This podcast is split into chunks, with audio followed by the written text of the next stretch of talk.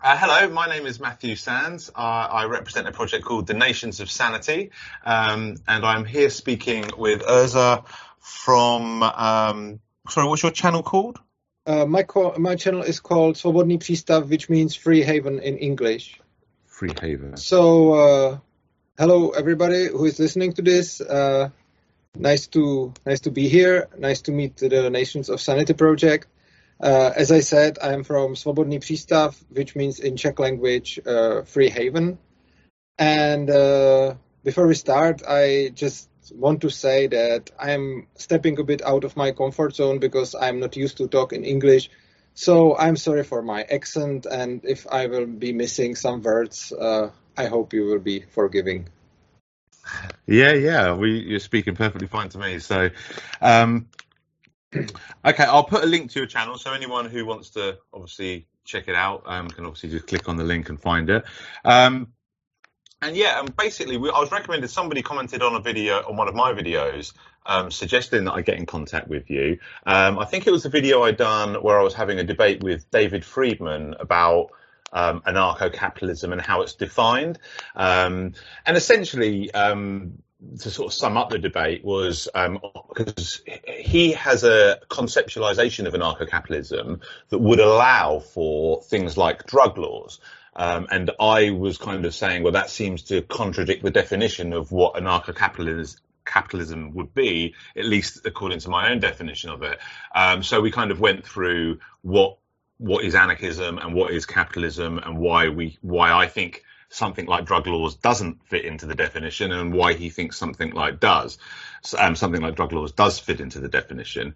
Um, from my point of view, um, anarcho-capitalism, you've obviously got the anarchism side of it, which means no rulers, and, and capitalism, which is really just a kind of concept of property rights.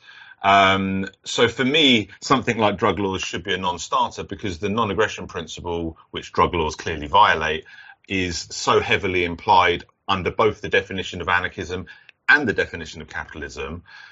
Uh, what do you think about that? Well, I think that uh, it very much depends. What do you mean by drug lord? If you by drug lord mean a person who is uh, creating drugs, uh, manufacturing them, and selling them, then I think this is perfectly fine with principle of non-aggression, non-aggression, non-aggression principle, and it's perfectly fine with anarcho-capitalism. But here, in this world where the states are, they are putting this uh, out of the laws. So to be drug lord doesn't mean just to be oh, somebody. Sorry, sorry to interrupt. I said drug laws, as in like laws against laws, drugs. I'm sorry. I, I, I understood lords. Uh, I, sorry. I'm sorry. This is the, the problem with my English. yeah, I think that uh, drug laws are absolutely against uh, non-aggression principle and they are against uh, anarcho-capitalism because uh, this is just some states are telling the people what, what drugs uh, should they use or shouldn't, and I think this is absolutely uh, personal freedom of everybody to choose what what drugs he want to use.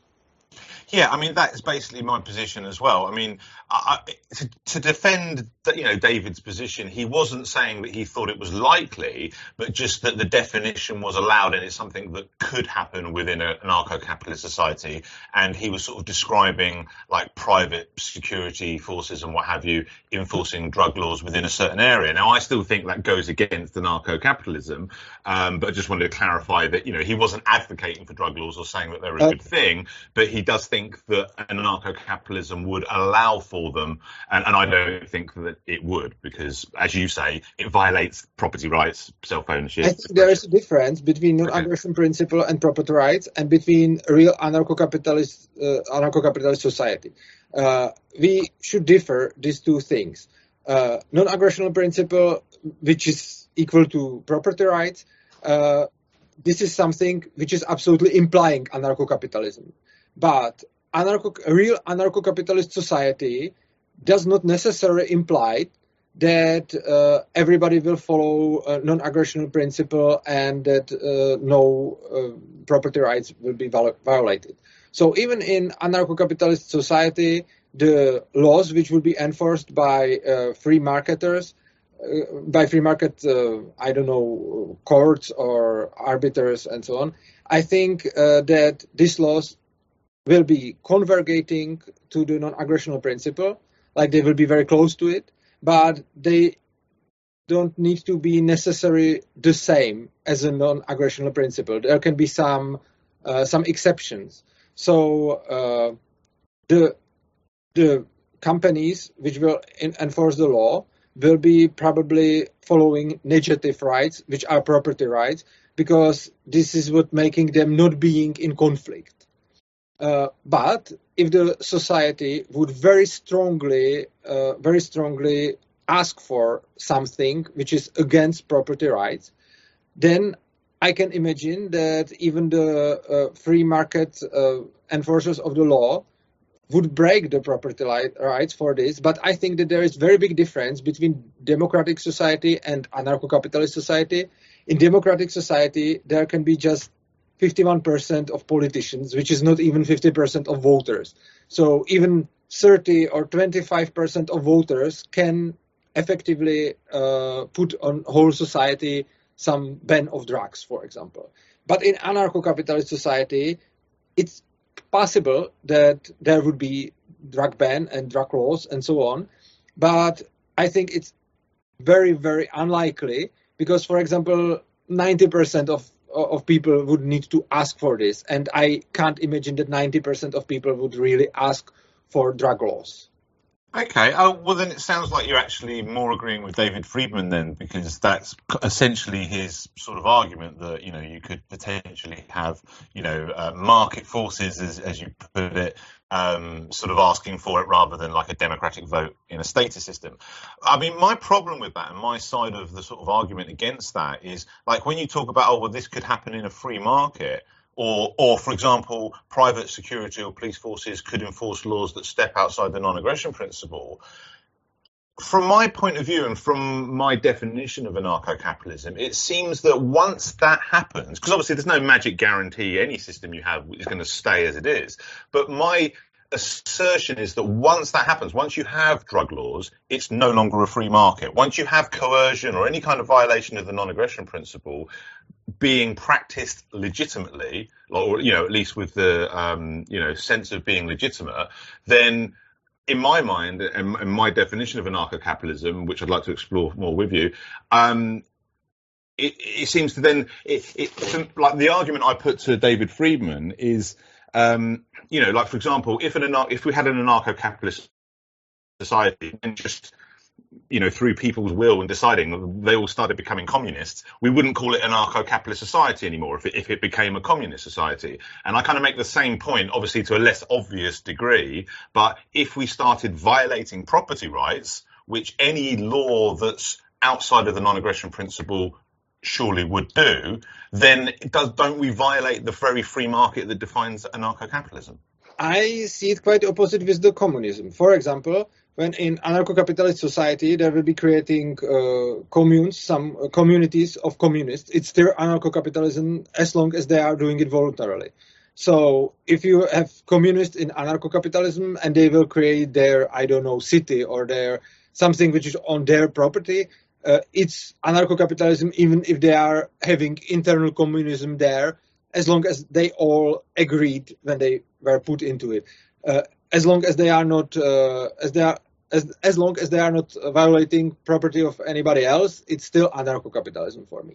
However, uh, the the drug laws and the violating of non-aggression principle, I think you have a scale. It's not like one or zero. It's not bin- binary. It's not like either it's 100% uh, non-aggression principle or it's not at all. I think it's a scale, and I don't think we can say that as long as there will be even one violation of non-aggression principle, it's not anarcho-capitalist society because it doesn't matter if the if the violation is done by some personal or by company which is enforcing law or by company which is I don't know selling shoes.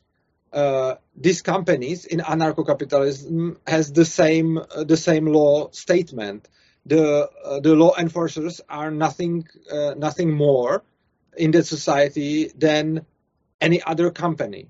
So you can say as long as there is a shoe producer who is who is breaking non-aggression principle because he's, for example, stealing on his customers, it's not anarcho-capitalism anymore. And I think this is not true. I think that uh, I think that you, you have some scale, and for example, and this is of course uh, somehow subjective. You can't objectively say when on the scale it starts anarcho-capitalism and when when there is not anarcho-capitalism anymore. This will be subjective point of view, but I believe that you can't have society where the non-aggression principle will be followed for 100% all the time by any company. And I don't think there is no not a difference if the non-aggression principle is violated by law enforcers or if the non-aggression principle is violated by any other individual in that society. Okay, yeah, I mean, I, I, I kind of agree with that because um, I do agree that just because the non-aggression principle is being violated to some degree doesn't necessarily disqualify the whole society mm-hmm. as calling itself anarcho-capitalist. But if that aggression is seen as legitimate on a societal level, you know, it's like, you know, because it's like, I mean, for example, the voluntarist society that I advocate, and I, I identify more voluntarist than I do, and I don't really identify as an anarcho-capitalist. I, because I, I consider like, myself as both. Yeah, I mean, I, well, my I mean, my conceptualization again of anarcho-capitalism is that anarcho-capitalism is voluntarism, but voluntarism isn't necessarily anarcho-capitalism. Like you could be a voluntarist, but not necessarily be a, an anarcho-capitalist, which is how I kind of feel about my own position. Um, but you, if you're an anarcho-capitalist, you should be a voluntarist because it's kind of like a branch off of that in my mind. But again, this may be a flaw in my own definition of, of what anarcho-capitalism is. But my point is, it's not about whether the non-aggression principle is never violated. It's about whether it's deemed legitimate within the definition of the society. So, for example, like if you said, oh, like if there's a company that's stealing from its customers or, or stealing anything or whatever, the, the point is, is we recognize that they're stealing it. We don't think that they've acquired legitimate ownership because of that. And if someone had their security forces and they were going around committing acts of violence against drug users because in their mind they're enforcing drug laws that they've, you know, uh, they feel that they have the right to enforce, in a, it, from a, from a anarcho-capitalist point of view, they're just committing crimes. They're just assaulting people. They're just committing acts of aggression. So this is why so when I say that, I don't, I don't say that like, you know, people can't commit crimes or people can't violate the non-aggression principle in anarcho-capitalist society. I'm just saying that in anarcho-capitalist society, any violation of the non-aggression principle would be seen as a crime, um, because the whole, the, the free market, the entire free market that anarcho-capitalism is essentially kind of, you know, the idea, the property rights that it's built on is tied to the non-aggression principle. So it seems like, you know, like for example, if I steal your car, I might be in possession of it, but anarcho-capitalist society would say it's still your car and I stole it. If I start enforcing drug laws against people, an anarcho-capitalist society shouldn't be saying that I'm enforcing any laws. They should be saying I'm committing crimes myself, you know? Well, uh, the drug laws are quite extreme example because it's very big uh, limitation of uh, freedom and property rights to all the society. But if you look to some uh, to some other example, which is much lighter, much uh, less um, much less significant. For example, uh, somebody would be torturing his dog, and his neighbor will come and take the dog away from his owner because uh, he doesn't want the owner to torture the dog the society, which would be quite perfectly uh, compatible with the non-aggression principle. And in such society, if there would be public case, like somebody somebody was owner of the dog, he was he was torturing the dog, the neighbor came and take the dog away to make him safe. Uh, I can imagine that such society would be standing on the side of the neighbor who stole who stole the dog, and clearly uh, violated the property rights, I would have problem in myself to say no, this is not anarcho-capitalist society just because uh, the society legitimized the, dog, dog, stealing, and I can see there many other many other uh, things like that when I don't know you have you, you can you can break the non-aggression principle by many little ways in in little cases And if there would be a society which would be following the non-aggression principle, but in some exceptions, the people would feel as legitimate to violate it, I would still call it anarcho-capitalism, anarcho-capitalist society, because these violations and deviations are still too little to me. Uh, and moreover, I think that even anarcho-capitalists are not perfectly, are not always perfectly uh, agreeing with themselves, which is non, non-aggression principle. So, for example, Rothbard said that the kids are property of the of their parents, but for example, I don't think this. I think that uh, everybody is is owner since he's born, since he's uh, since he's created. And for example, Rothbard uh, was also for the intellectual property, and uh, many others after him are not, and they are saying that, that, that uh, the intellectual property is not a property, and the, the property rights are not applied to the intellectual property. So, even if we look at this, we see that there is a lot of anarcho-capitalists with anarcho-capitalists are very consistent even together. Like uh, if you talk to anarcho-communists they are much more different from each other than anarcho-capitalists uh, but even anarcho-capitalist has there some uh, some not, not clear things. So i think I, I would i would still accept as anarcho-capitalist society something which is basically somehow following non-aggression principle mostly it's i know it's subjective i can't have some objective matter but i don't believe that there can be a society which would be in long term for 100% consider as leg- legitimate only the non-aggression principle and will never uh, do some mm, some some exception of it. So I I believe that anarcho-capitalist society can have some uh, some variations from the non-aggression non-aggression principle. Yeah, I understand the point you're making. I think it veers a little bit away from my point because, I mean, the reason why I use drug laws, I intentionally used something that was clearly a violation of the non-aggression principle, uh, like intentionally for that reason, because I think the issue of grey areas is. Uh, uh obviously important as well and it's a you know a reality that we have to face but it's slightly different like my point is is an anarcho-capitalist society can't have clear violations of the non-aggression principle. You know, there's still the issue of like, because because the thing is, is when you're giving examples of grey areas where people were debating whether or not it is a violation of the non-aggression principle, and saying, well, we could have an anarcho-capitalist society where people were debating because it's in that fuzzy edge and grey area or whatever. Um, whereas the not, whereas like um, if it's like something like drug laws, then that's a clear violation of the non-aggression principle. So for me, that's where it kind of clearly disqualifies itself. But the dog is also clear, uh, clear. I don't think it is actually. I mean, I, I, I, I, I don't think it is because I, I mean, we, we, could end up we could go into a detour on the conversation about animal rights um, and whether the non-aggression principle extends to animals in any way.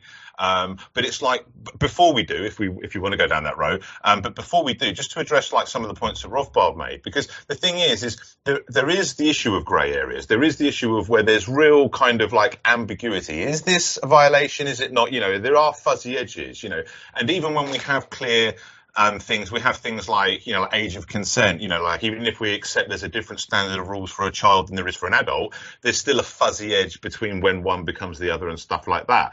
Um, but my point is, and I have an approach with the Nations of Sanity Project for dealing with grey areas where we kind of try to draw a line in the sand where we say, okay, well, this is kind of reasonably certain at this point and the grey area side of it okay that's ambiguous we couldn't enforce that as like a universal uh, a universal law. Um, but there are some things, there are some claims, there are some areas where anarcho capitalists disagree, where I actually think we can say that they are objectively wrong. It's not a grey area.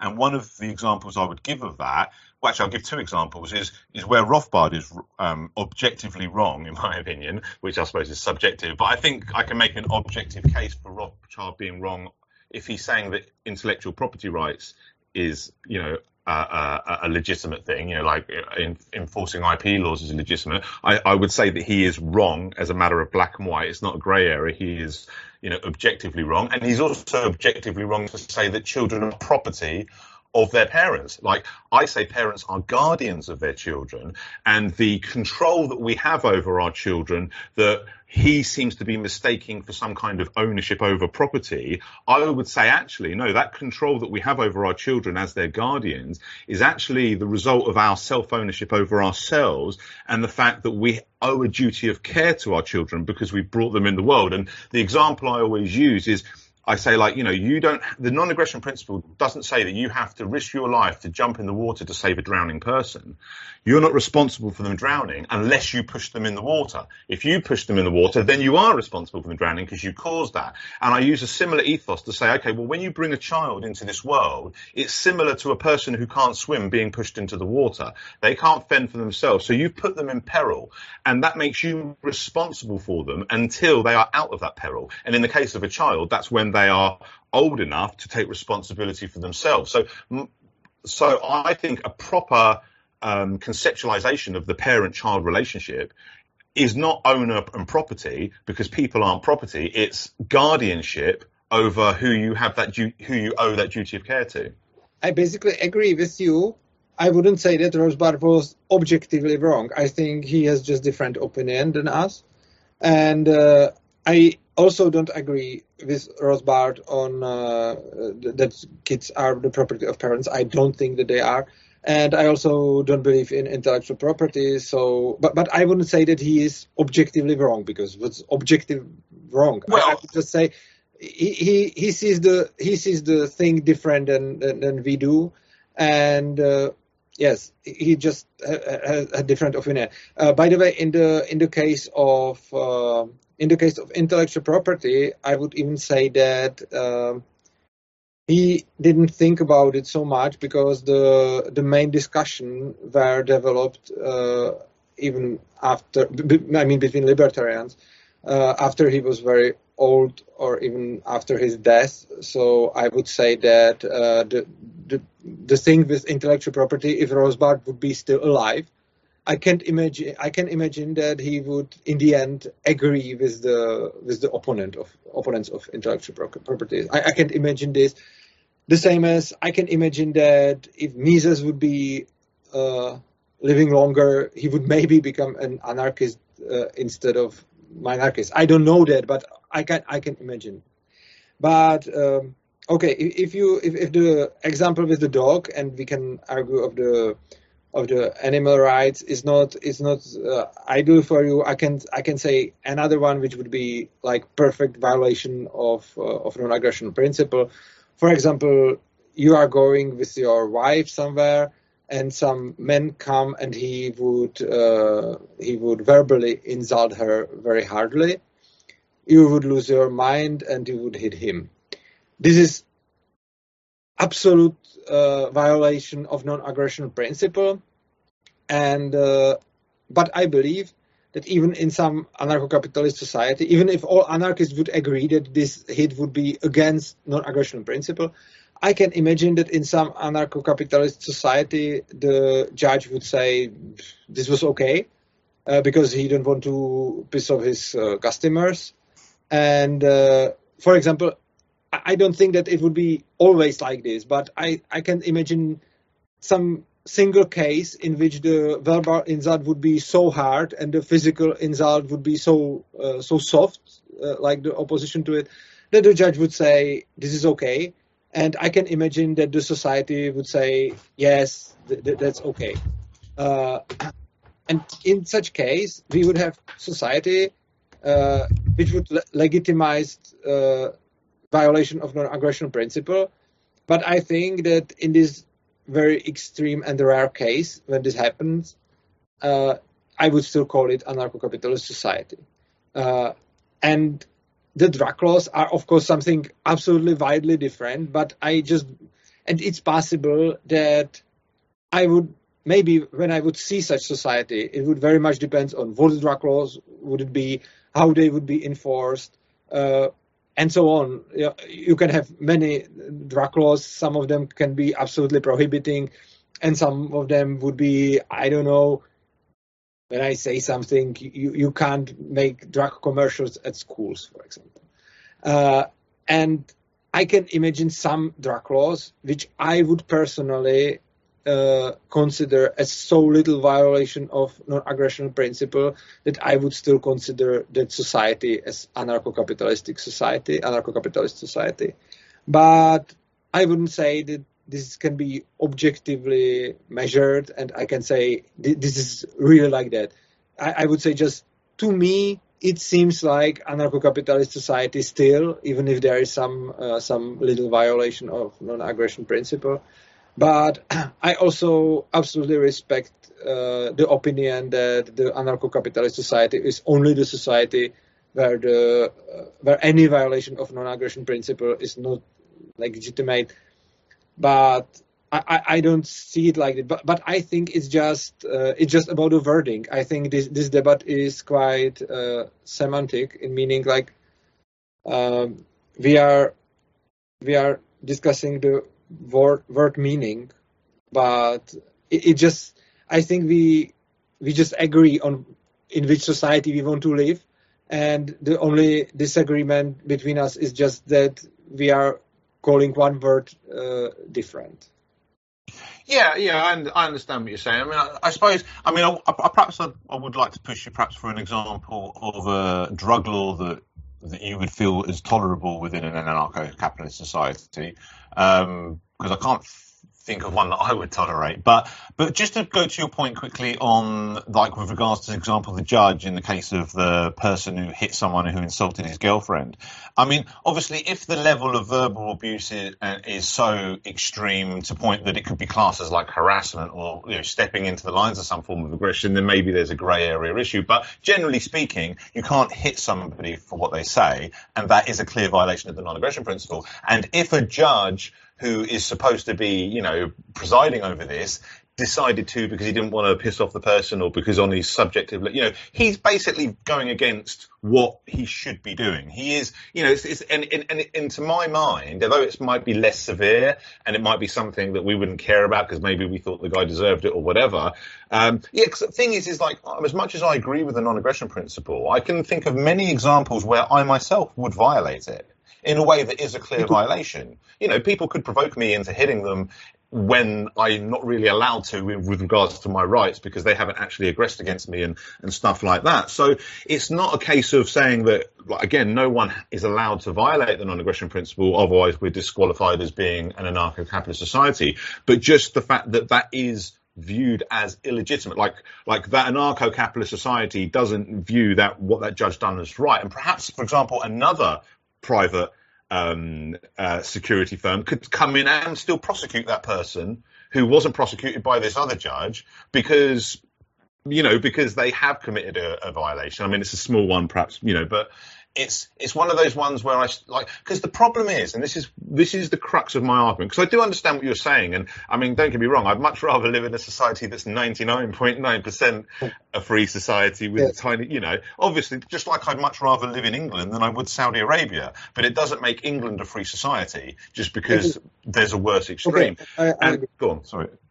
Uh, I agree. I'm sorry to interrupt. Sorry. Uh, well, the, well, the, but the, the crux of my point is we have to have like a line in the sand. We have to have like a, a defining, like for you know, like for a free market to operate, we have to un- have a some kind of basic consensus of property rights, so that um, you know, you know, because because how can we trade property if we don't agree who rightfully owns it? You know, if we don't have that, and and and in my mind at least, the line we draw is the non-aggression principle. Is the and and the non-aggression principle that follows from the concept of self-ownership, where property rights come from that or are that, you know, depending on how you kind of conceptualize it in your own mind. But for me, that's where the line is. And although I certainly agree with you that any violations of the non-aggression principle don't disqualify the entire society as anarcho-capitalist or voluntarist or libertarian or whatever we want to call it, or anarchist or whatever.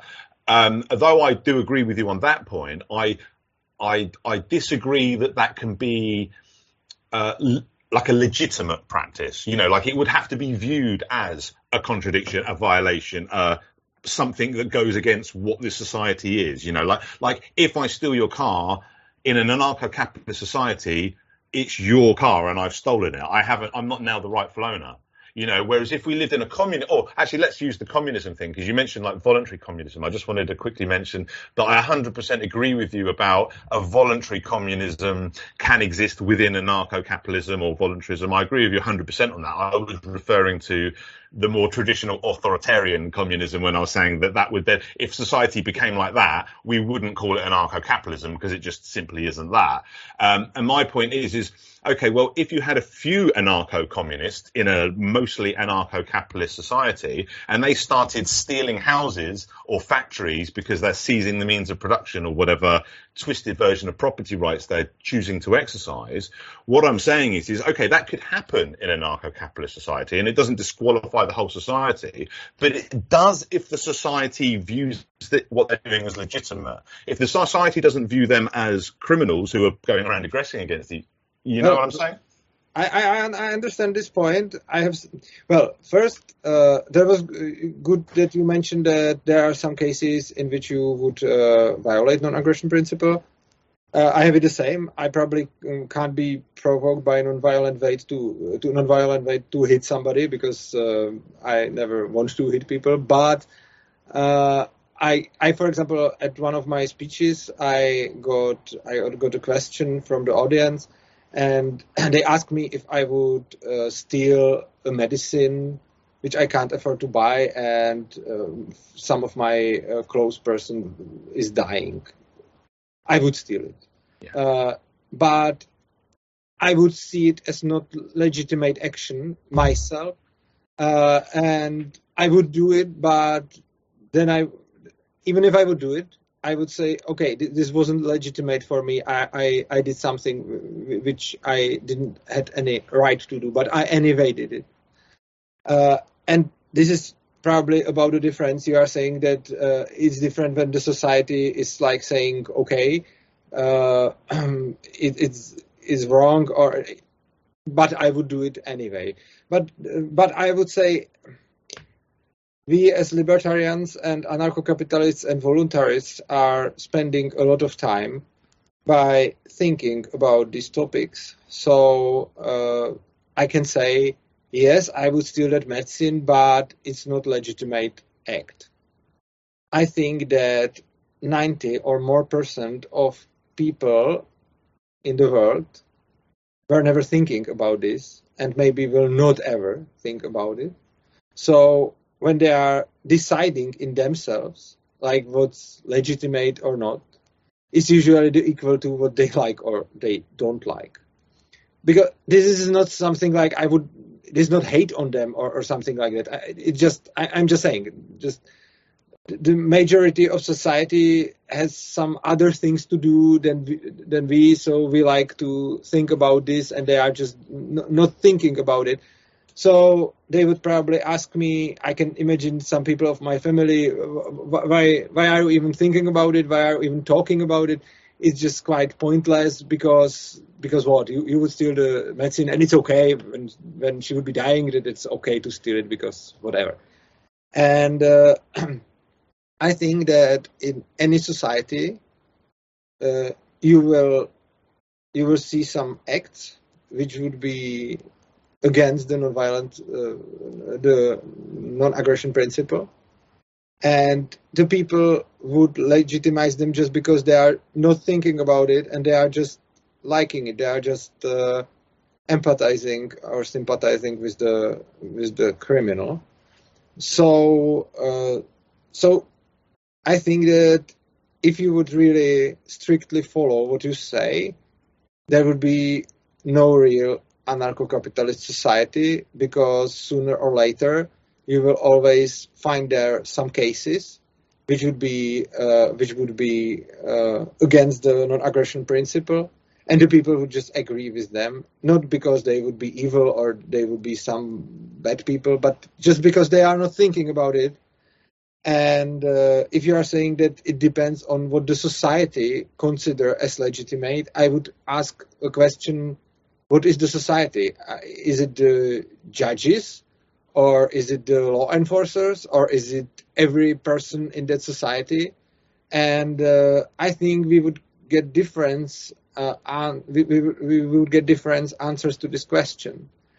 So uh, I think that in any society, you would find some act which would break the non-aggression principle, but most of people would find it legitimate, even if just because they don't think about what they, they even don't see the difference between legitimate and I would do it, because most of people thinks that if they would do it and if they feel it as right, it's le- legitimate for them, and uh, that's why I don't feel this. Uh, I don't feel this. Um, Uh, this way how to differ the anarcho-capitalist society from non-anarcho-capitalist society as the good way because it's I think not practically working. And as you said that we have to draw the line to the sand, I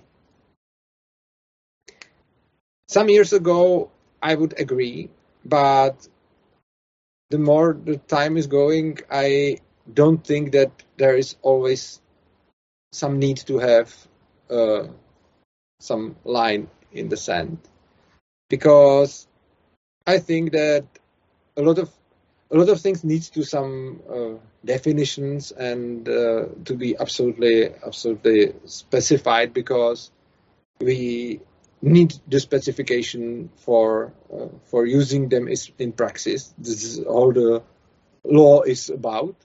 But there's a lot of things which are not so often in conflict, and the world is very complicated and complex, and it's much more complicated and complex that uh, then we would be able to draw so many strict lines, and a lot of things is just not they, they don't have uh, straight and uh, bright borders. There is just some fuzzy space, as you said, and, and the, the gray zone. And I wouldn't be so so much obsessed by always draw the line to the sand. Mainly when we are in the situation where all the anarcho-capitalists and even minarchists are still see the same direction we should go in our society. So we can we can talk about where we as anarcho-capitalists would find some exact lines in the sand, and I like such discussion. But uh, for example, the minarchists wouldn't agree with us, uh, but um, we would still agree with them what we should do in today's society and which which direction we should move. So I don't think there is so much need to have the line in the sand, except of that it can be interesting as a debate. And the last thing I want to ask you is, you said that you are voluntarist but not anarcho-capitalist. I would like to ask you what position you have which uh, is making you to not feeling yourself as anarcho-capitalist but uh, feeling yourself as voluntarist. Um, well, I, I think it's partly because I suppose the thing, the reason why I prefer voluntarist to anarcho-capitalist is because voluntarist it doesn't specify like an economic preference. Now I do I do take your point about things like communism and that being able to exist within anarcho-capitalism, um, but um, I, I, suppose it's more that I find voluntarist a more precise term because it's explicit about what I'm actually identifying with. I'm not identifying because, for example, I'm not identifying need for like you know um, like a say a, a, a, market economy. Like like I say I'm quite happy for people to have communes and, and what have you. And even though I do accept that can exist within the definition of anarcho-capitalism as in being allowed um, it seems to kind of be the, the, I think the problem is a little bit with the word capitalism because the, the, the proper definition of capitalism that I was trying to in my debate with David Friedman about this whole, you know, not allowing drug laws and things is, you know, is just kind of basically private ownership of property, which is really just kind of implied within the overall voluntarism ethos of self ownership and the non aggression principle and property rights and all the rest of it.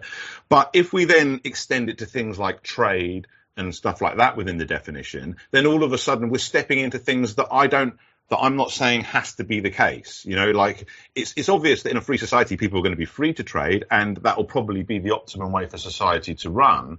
But I suppose I'm just focusing on this economically neutral umbrella of voluntarism, where you can have an anarcho-capitalist, you could have not the anarcho-communists that I encounter, because most of them don't respect the non-aggression principle, but I do meet one or two that do and still call themselves anarcho-communists because they want to they want to pursue collectives and and and what think for want of a better word voluntary socialism, you know, and things like that. So I suppose it's more from that point of view. It's like, and also because um, I'm I'm more prepared to kind of fight over the definition of voluntarism in the sense of saying, okay, no, voluntarism means non-aggression principle and self-ownership. Whereas when I'm having a debate with someone like David Friedman, who says anarcho-capitalism doesn't have to mean that, it can just be decentralized and enough of a market to, you know, enough respect for property rights for a market to function to some degree that we would call it a market, and enough decentralization of authority that we would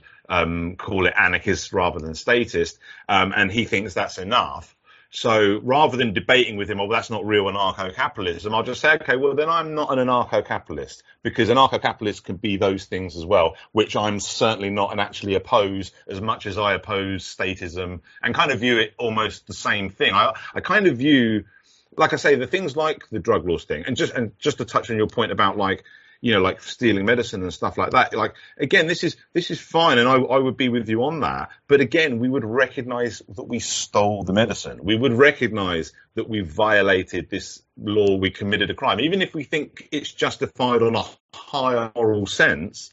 We're still recognising that we didn't have the technical right. Our self ownership didn't afford us that. You know, so it still seemed as a as a illegitimate act, even if we are you know, feel that, you know, we feel that there's a higher morality that justifies, you know, you know, violating these principles or whatever. So it's kind of like, it, but the problem is with the drug law thing, just as I know I keep using that because it's a nice, obvious example, but the problem with that, like the way David Friedman was presenting it, and I don't want to strawman him anyway, so I'll try and be as accurate as I can, but the way he was presenting it was basically saying, well, you can have these private enforcers enforcing drug laws, and if another group decided to enforce against those drug law enforcers, like protect the drug users, for example, they would almost be aggressing it. Because this is the this is the problem with not drawing a line. If we don't draw a line in the sand, then you've got these group of people who think they have the right to enforce drug laws, and a group of people who recognise that they don't, and they're going to be in violent conflict because my little army of private security could go, like, say you had a little army of private security that's going around enforcing drug laws. As far as I was concerned, you would be committing a crime and are committing, you know, committing criminal aggression against people. So I'd get my little private security to, you know, attack your security. You'd call it aggression because I'm interfering with what you view as a legitimate practice, and I'd call it what you're doing is aggression and I'm just enforcing the law. You know, you, you know what I'm saying? So like I understand about the fuzzy edges and, and as I say, I do have an approach to that, which I'd like to go into detail with you, you know, what the Nations of Sanity Project presents, because it is an issue. I'm not pretending it's not an issue that we can't, you know, we can't draw an objective line. This is definitely here and this is definitely that side. But I think we can have a fuzzy edge, but then draw a line around the fuzzy edge. Say, okay, this is grey area, but at this point, you're definitely violating the non-aggression principle, and no reasonable person could argue otherwise. It's a little bit like why in criminal law we have that standard of reasonable certainty or, or beyond a reasonable doubt, because we recognise that we can never be absolutely sure, but we can be beyond a reasonable doubt kind of certain. And that's the kind of approach we can apply to identifying the non-aggression principle and whether or not someone is in violation of it. If it's a grey area, perhaps we can say, okay, well, without some kind of prior agreement where we're part of a collective that agrees to mediate within the grey, if we don't have that, then we cannot enforce anything other than the black and white. Unless I'm certain that you've committed an act of aggression, any force I use against you would be criminally reckless because then I'm acting with some kind of aggression. Um, so that's what that's my that's my kind of argument for why, even though I do take your point about the like inescapability of the fuzzy edges and the fact that they are a reality of life. I do still think that we can draw a line, even if we draw a line that still leaves the fuzzy edge. We can't draw a line within it, but we can. And if I could just, sorry, I got on a bit, but if I could just illustrate it with a metaphor I like to use. Um, I have an article called Where the Desert Meets the Grassland, and I use this as a kind of metaphor for this whole black and white and grey area thing, because I kind of use the grassland as a metaphor for definitely not violating the non-aggression principle, just exercising your self-ownership as you right, have the right to do. And then the desert as representing you're definitely not allowed to go because that's the violating the non-aggression principle.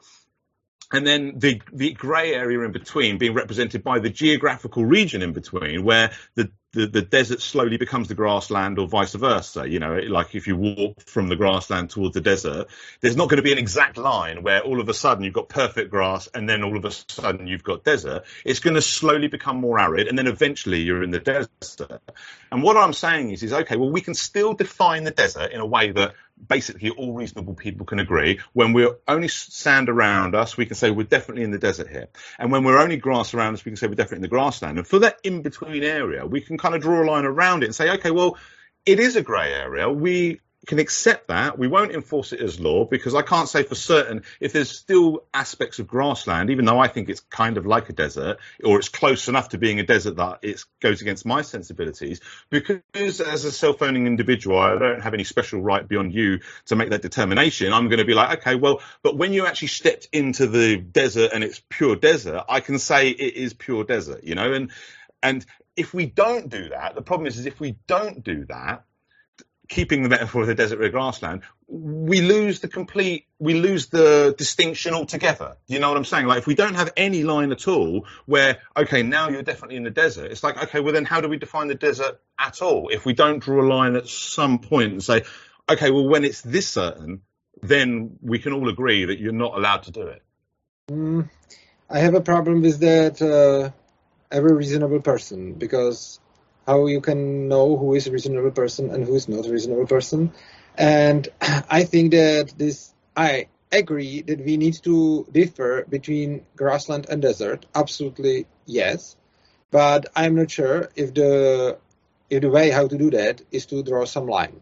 I think we can do some definitions, but I'm not sure if the line is needed uh, because the first thing is any reasonable person. You can't say who is and who is not a reasonable person. And the more, more people I am meeting and talking with them about their uh, their opinions to to non-aggression principle, I see that people can have much much wider spread of opinions that I would expect. So I suppose that when I would draw some line, after some time, I would find people who would uh, say that the line is not uh, not enough far from the grass or from the sand. And uh, I think that to doing this, like say, okay, you have grass and grassland and desert, and there is some some middle, uh, and, and then we can draw the line. You are just uh, you are just pushing the problem to the sides because uh, you know every like everybody will say at uh, some other other point this is definite desert.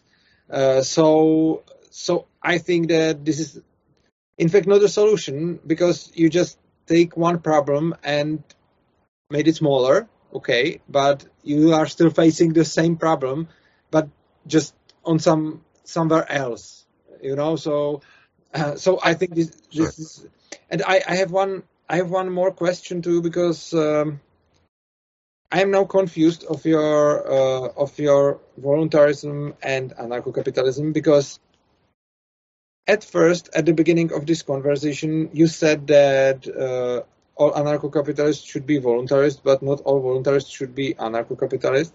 But then, when I asked you, I I expected that you would uh, tell me example of society which is voluntarist but not anarcho-capitalist. This would be matching the opinion that every anarcho-capitalist should be voluntarist, but not every voluntarist should be anarcho-capitalist, then I was expecting uh, that you will tell me example of something which is voluntarist but not anarcho-capitalist. But you gave me opposite example, so from this opposite example, I would uh, I would uh, make opposite conclusion that according to this, uh, every voluntarist should be anarcho-capitalist, but not every anarcho-capitalist should be voluntarist. By that your example because uh, because if if you are saying that every voluntarist uh, if if you are saying that every anarcho-capitalist should be voluntarist but not every voluntarist should be anarcho-capitalist this implies that there is existing some voluntary society which is not anarcho-capitalist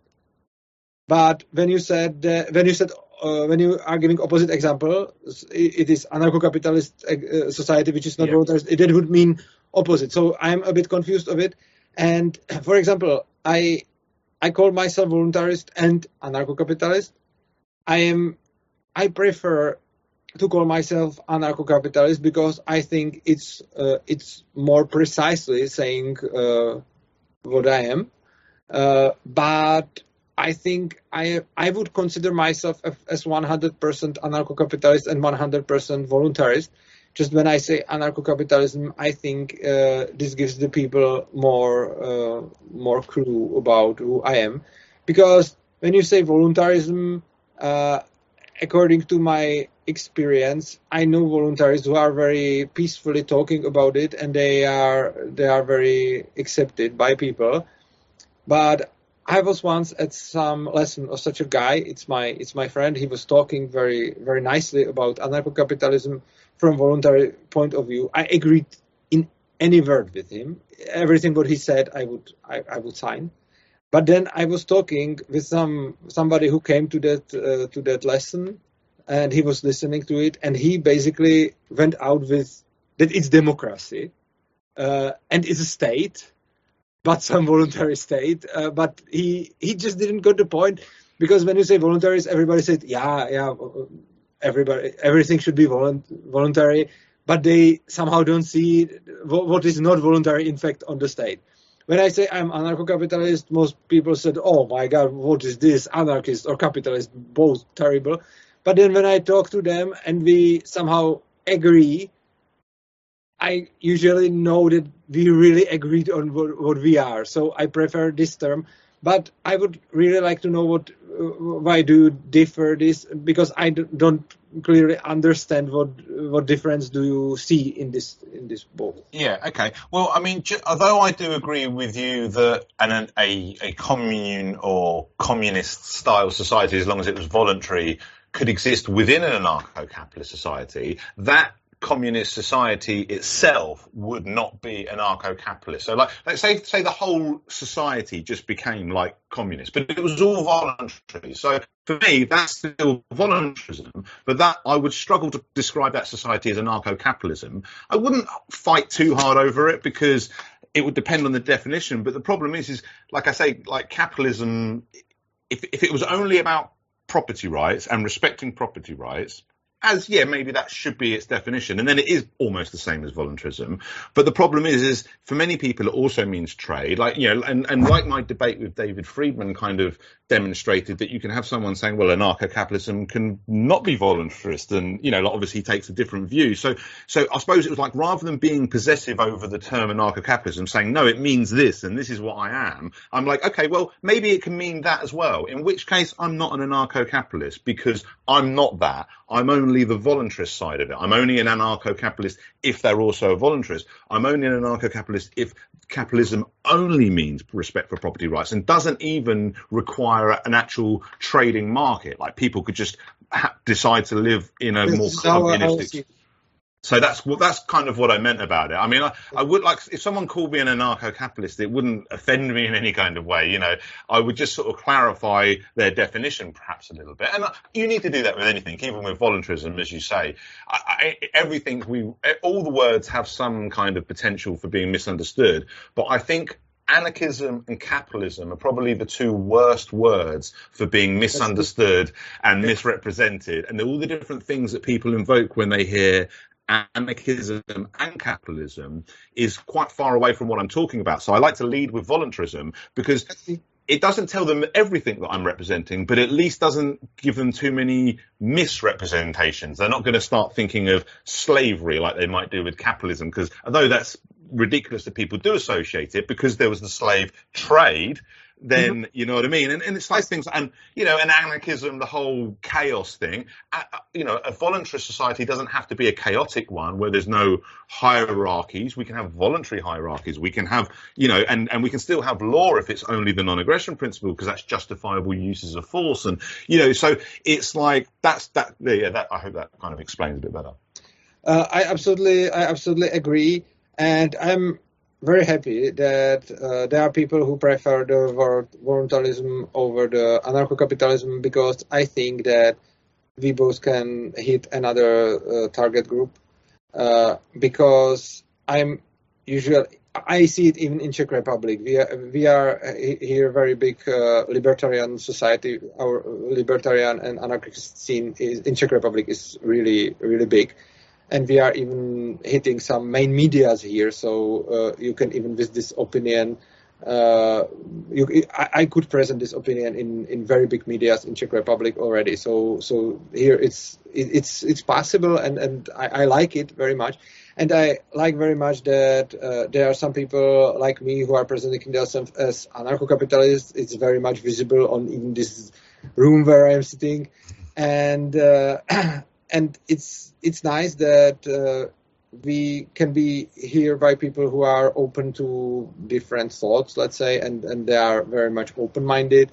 Uh, so we can talk to them and we can be very specific and very radical. I don't know if, if I can say it like that.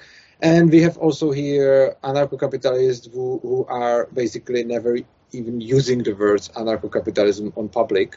And they are they are doing very great job by talking about it, not even saying the word and not even saying anything what would uh, what would make the people hate them.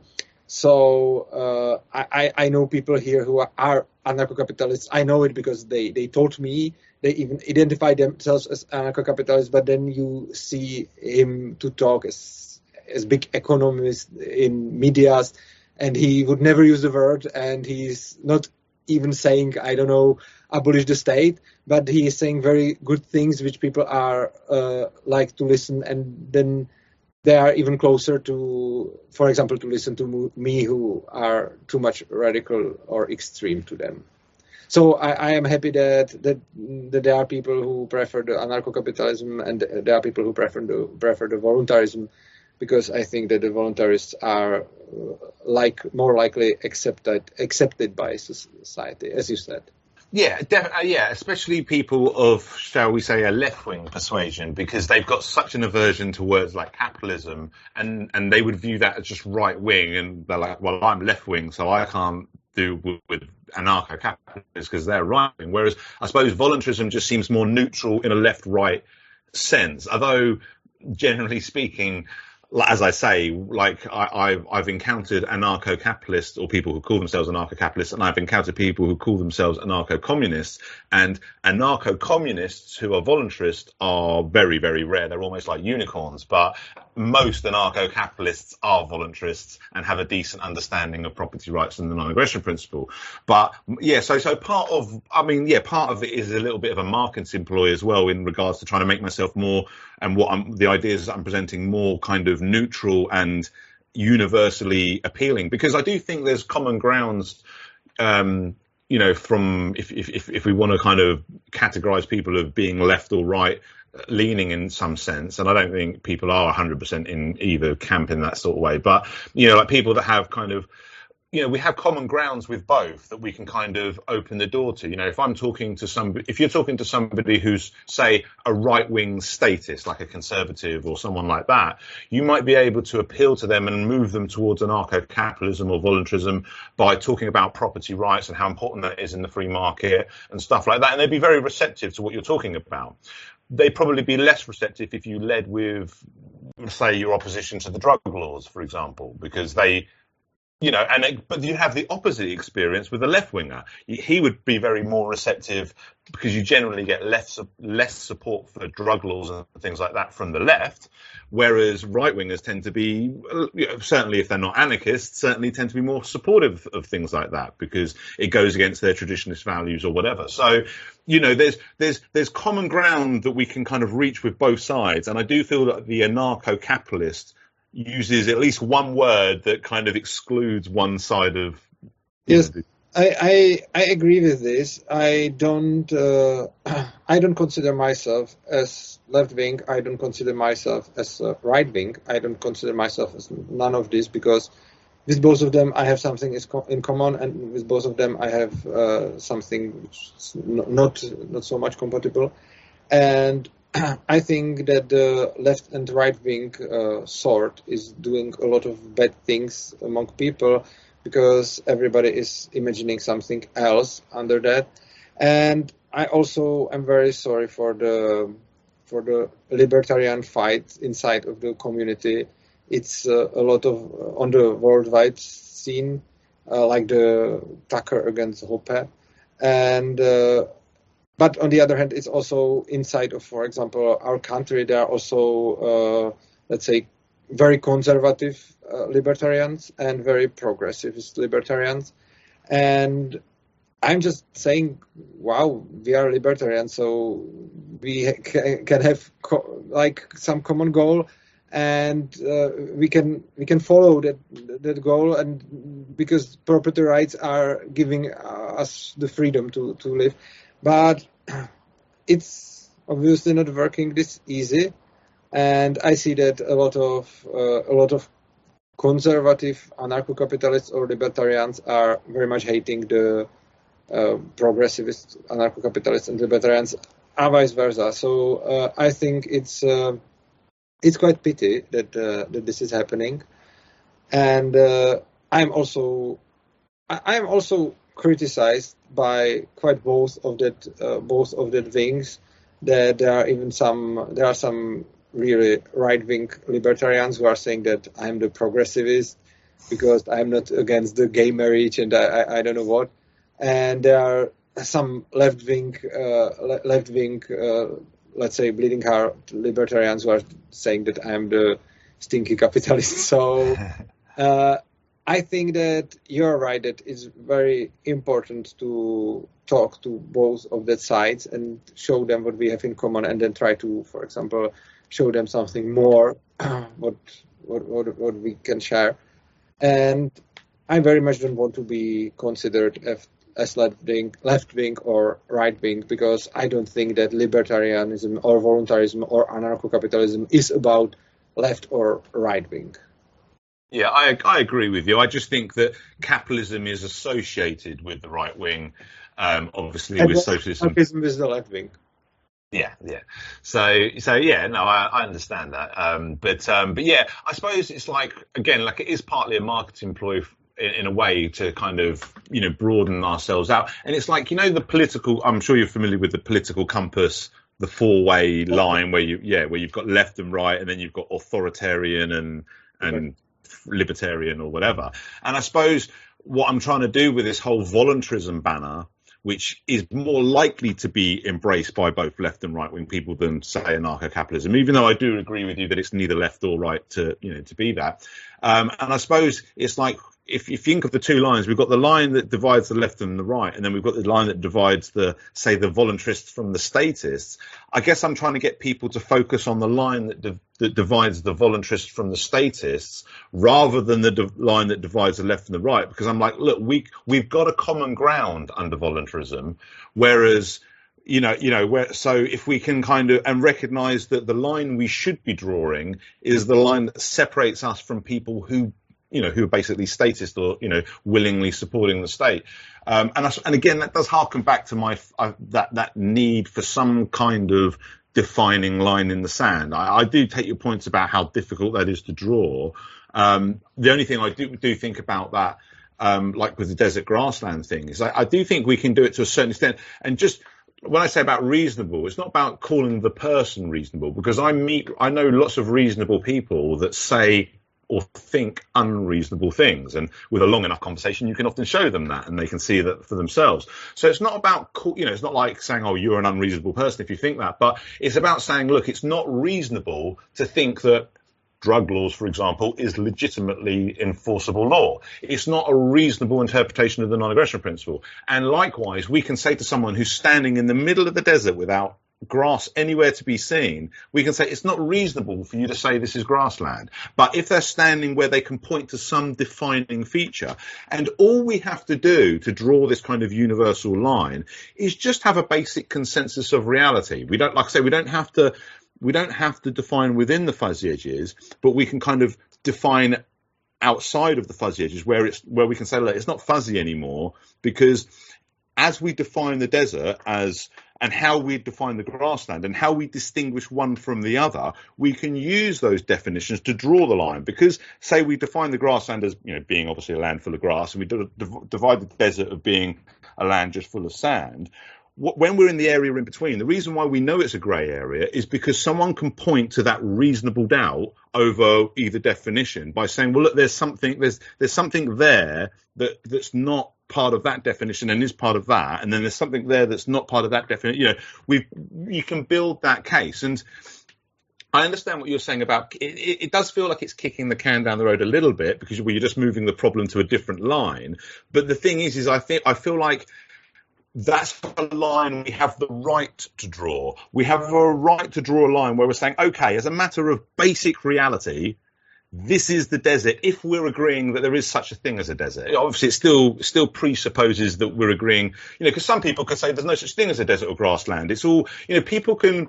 The thing is, people can pick apart our conceptualization of reality itself to the point where they can say, you know, there's no distinction between a child and adult. There's no distinction between a, a rock and a, and, and a person. There's no distinction between anything because it's all just energy and it's all just quantum flux. You know, what I'm saying is, is we have a basic consensus of reality, even if it's pretty basic and where, where we can draw a sort of line in the sand where we can say, okay, to a reasonable certainty, which isn't, you know, making ad hom attacks against anyone who disagrees with us saying they're unreasonable, but we can say that they don't have a reasonable case against this line being drawn here. They can't tell me that at this point it's still grassland because they can't point to anything that gives them that reasonable doubt. You know, does that make sense? Well, well we definitely have the right to draw the line. The question is if we if it's good to do that, and uh, if you are using the if you are using the example with the desert and the grassland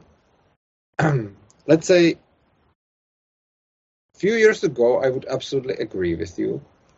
Because if I would see a person in a desert and he would tell me it's a grassland, I would definitely say, You're just wrong, this is objective desert.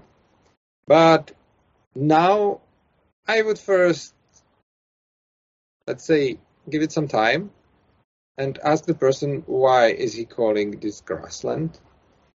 And uh, we can assume that he is wrong, but it's also good to assume that we might be wrong, and it's very good to have a discussion with that person, and the person might show us some, let's say, some grass we just didn't see before, and uh, I think this is the problem with the lines. It's not that we wouldn't have the right to draw the lines it's okay to draw the line, but my the way how I am thinking, I'm trying to change it from drawing the lines to be more skeptical, to um, to fall into some into some bias. If some person would be standing behind the line and would tell me I'm in grassland, I would be much more tending to say you are wrong. If there is no line and somebody would tell me I'm in grassland and I would assume it's desert, I would be much more willing to listen his arguments why is he consider himself to be standing on grassland. So my problem with lines in the sand is not that we wouldn't have rights to draw them. My problem with them is that I don't consider them as healthy for my mindset because since I draw the line, I somehow put some border to my mind also. And after drawing the line, I'm much less suspicious to do some to do some conclusions which can be which can be wrong and as long as there are no lines anybody who is telling to me i'm in the grassland i'm in the desert I am much more willing to listen to him. What is he really saying to me, and why he's considering himself to be standing on grassland or, or desert? But as long as the line is there, I I'm much more tending to just look on which side of the line, uh, line he is standing, uh, and I look much more on the on the side of the line than on what he's actually telling me. So I'm not saying do not draw line, do not draw lines. I just think I want to live in this mindset, which is uh, as much lines free as possible.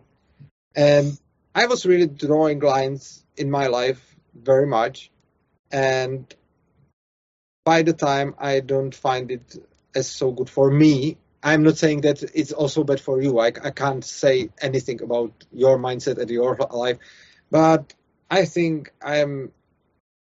My nature is to draw too many lines, so I'm trying to just not do it. I, I understand that, and to be honest, I actually agree with your, your point to a to a large extent there because.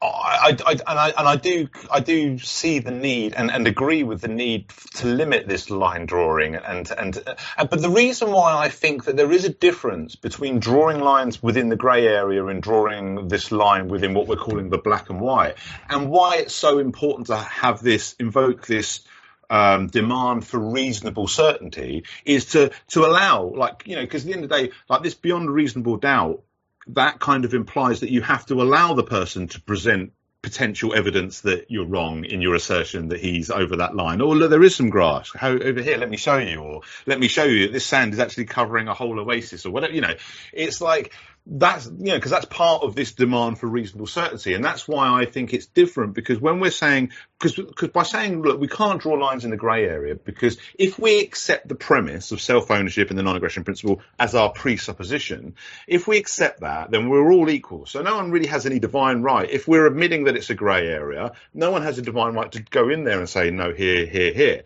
But if we're going to have definitions like you know like of what is a desert and what is a grassland and we're going to agree that there's a distinction between one and the other and it matters when you enter one or the other then at some point we have to draw a line. And while we can't draw a line within this you know uh, ambiguous region where there's qualities of both because we don't have the authority to do that when it gets to that point of saying, okay, well now you're definitely in a, you know, because then we're making a kind of more for sure, you know, it's it's more reality based, it's more fact based, it's more we're demanding that reasonable certainty, and by doing that, I think we're setting a higher bar for when we use force against people because we're saying to people, okay, because the problem is, is if if we allowed for people to draw lines within the grey area, and this is where I kind of agree with your pro- point about the problem of drawing lines all over the place. Is people are going to draw, draw lines in different places. And if you imagine this kind of, you know, desert and grassland and this area in between, if we're allowing people to draw lines in between, they're going to be crossing over each other's lines because they're not going to be able to agree on there.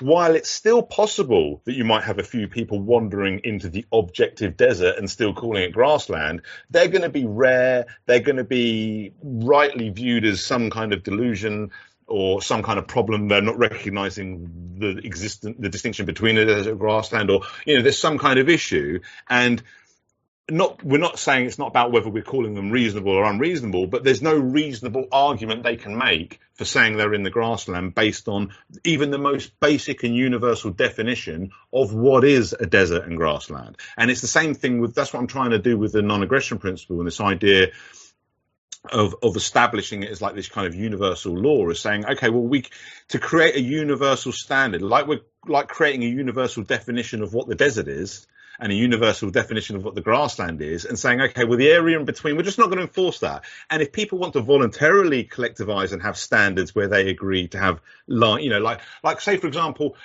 like you might be in this area in between that I feel is too close to the desert for my comfort, but because I can't say for certain you're in the desert, I can't use force against you, but I'm going to choose to have nothing to do with you and not be in the same collective as you and all the rest of it. And I'm going to be a part of a collective that has higher standards or, you know, and whatever. But my point is, is when we're talking about law, we're talking about violence or threats of violence, and, and, and when we're talking about law, how I'm presenting it with this Nations to Sanity project is because I basically, basically the idea is I want to say that we should establish the non-aggression principle as the terms of peace, as the law through a peace agreement. Like no one has the authority as ruler, but we can say that based on the concept that everyone owns themselves, then the only justifiable use of force is, you know, enforcing the non-aggression principle. So from my point of view, just like we can, just like it is possible to have a universal definition of what the desert is and what the grassland is and the distinction between them and still acknowledge the grey area in between and just not enforce that as law. Allow that to be negotiated peacefully uh, you know as, as equally free individuals. But we still need to draw a line at some point. Like i, I don't think we can avoid lines altogether because we have to have some kind of distinction. At a certain point we have to be able to say, no, no, no, that's aggression. That's 100% aggression. And while you're prepared to point to evidence that it's not and, and prove me wrong, because I have to have a reasonable certainty that you're violating the non-aggression principle before I use force against you, otherwise, um, you know, my force is, is criminally reckless, then you know, I, I, just feel like if we if we give that standard, I, sp- I suppose, and just my, just my closing point on this is, what I'm saying is, is we can't escape. I do acknowledge, I keep using the word objective, and it does uh, rub people the wrong way sometimes because it's like, well, how can you say things are objective? Because we can't escape subjectivity 100%. You know, everything's down to human perception, but we can minimize it. We can be as objective as possible. You know, we can be, um, we can draw, like I said, we can we can draw a line that creates standards that's like um, beyond reasonable doubt. And it's not an exact science, but we I feel like we're minimizing the area of conflict. And if we don't draw a line and say, okay, this is as far as you can go with regards to differing interpretations, you know, we, we can, because if I understand that you and me are equal, and we've got an area that where there's like a grey area, and okay, well, this is up for debate, but I, I, I think you know you're wrong, but I can acknowledge that there's some kind of reasonable doubt.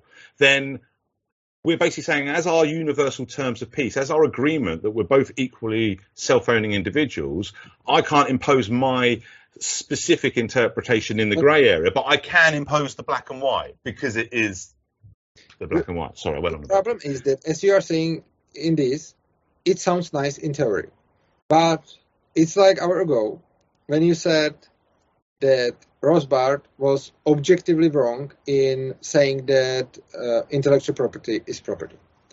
Uh, I agree with you that I also think that Rothbard was wrong in this, and I don't agree with Rothbard. I am I, I am against intellectual property to be considered as property.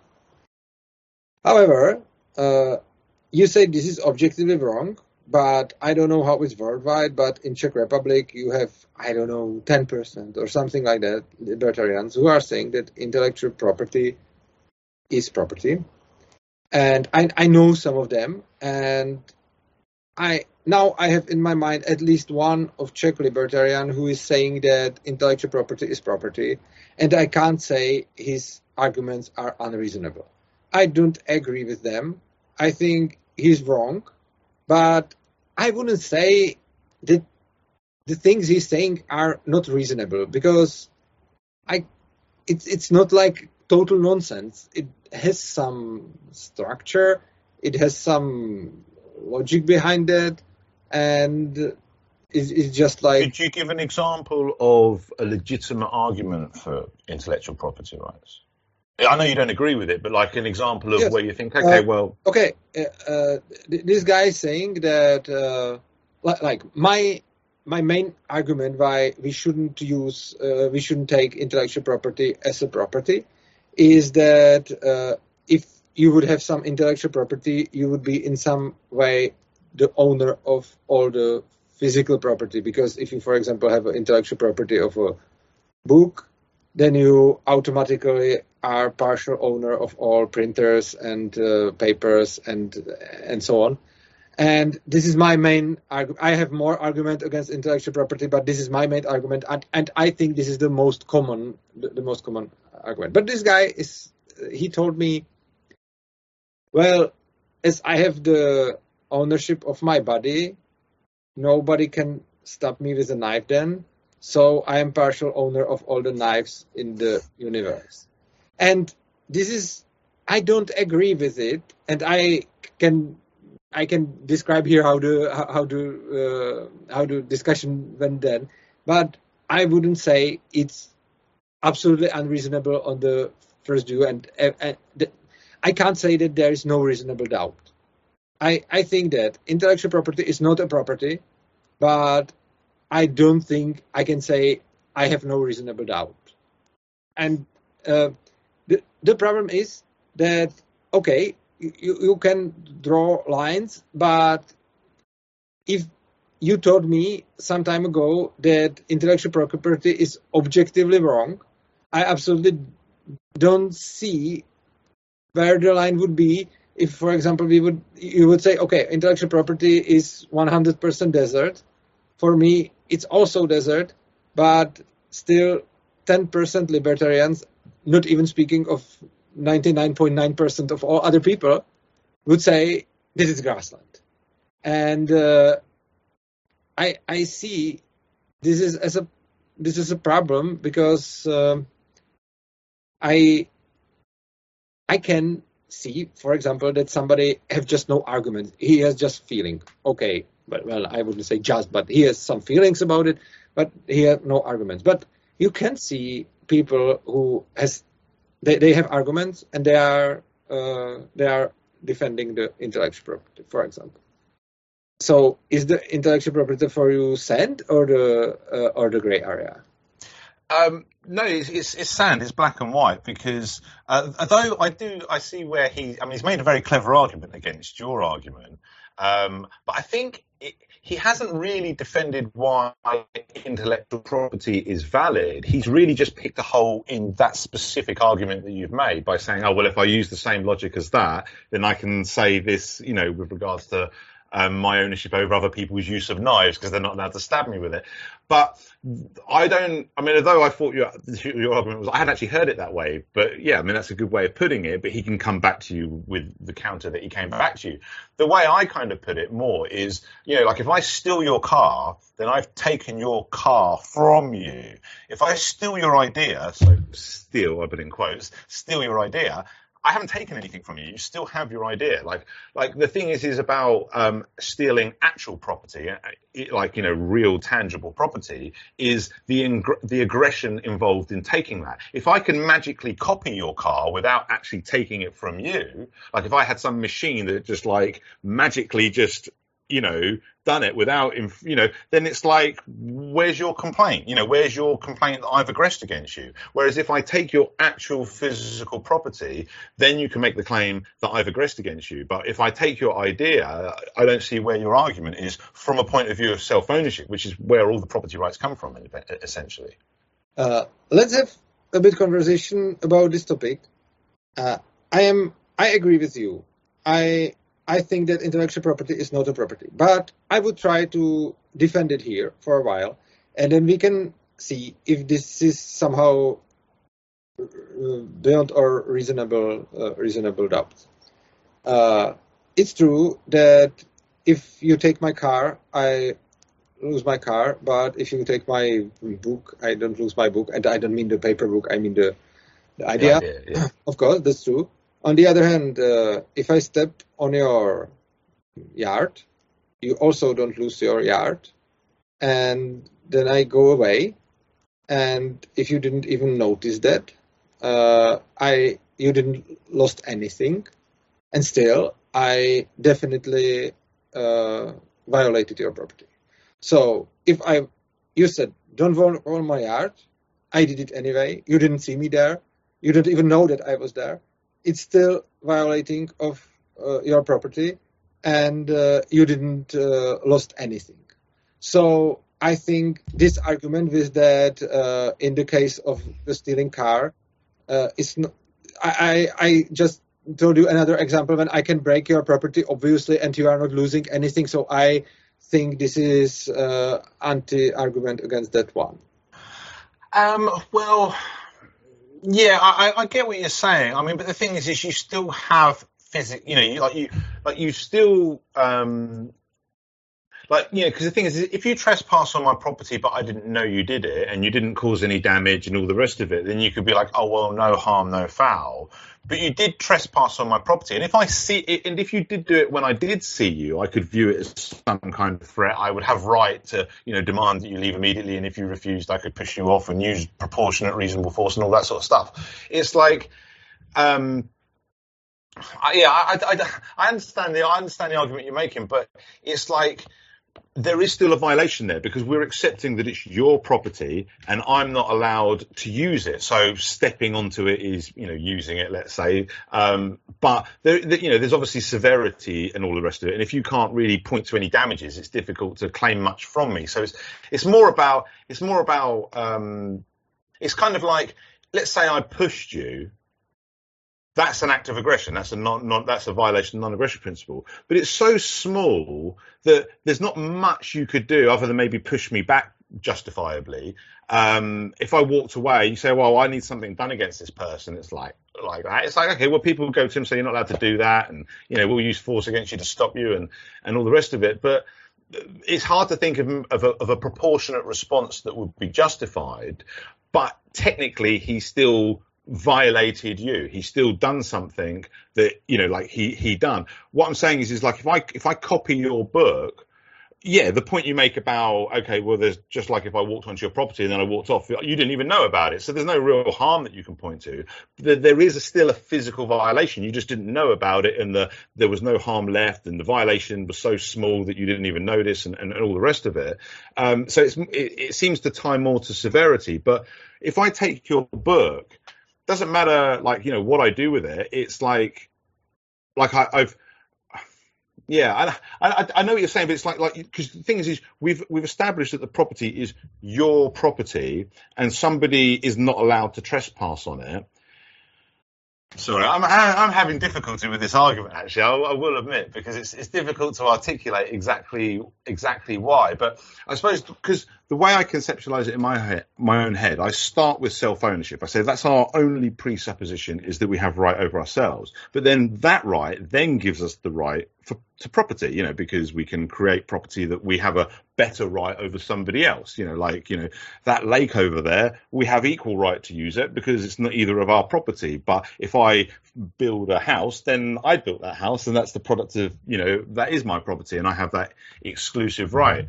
Um, so it's not so so there is this so it's the issue of what you have a right to now saying oh um like I don't have a right to go into your property because it is your property. Now I might be able to do that in a way that's small and unnoticeable and, and, and, and, little to no harm comes of it. So the violation is very, very small and almost trivial, but it's still technically a violation.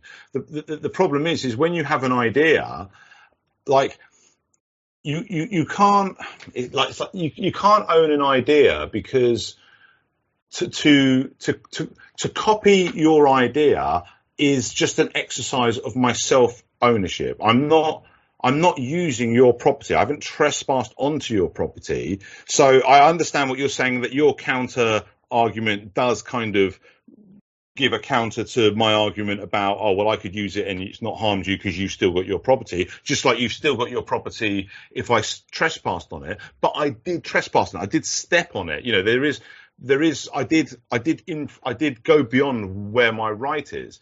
But when I'm using an idea that's, because the thing is, once you put that idea out there, it's different if I broke into your house and took your idea that way. You know, like if I, uh, like, I but uh, I think this is this is a bit circle argument uh, okay. because uh, because I can say the same with the intellectual property. I can say I derive the intellectual property from property of my body because because I have my body. I think out the book. I uh, I thought out the text.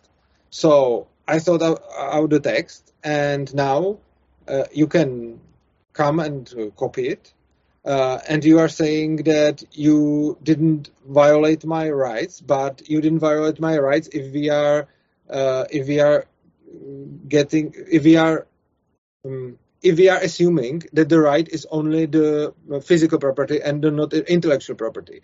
But you can't assume this if you uh, want to defend it.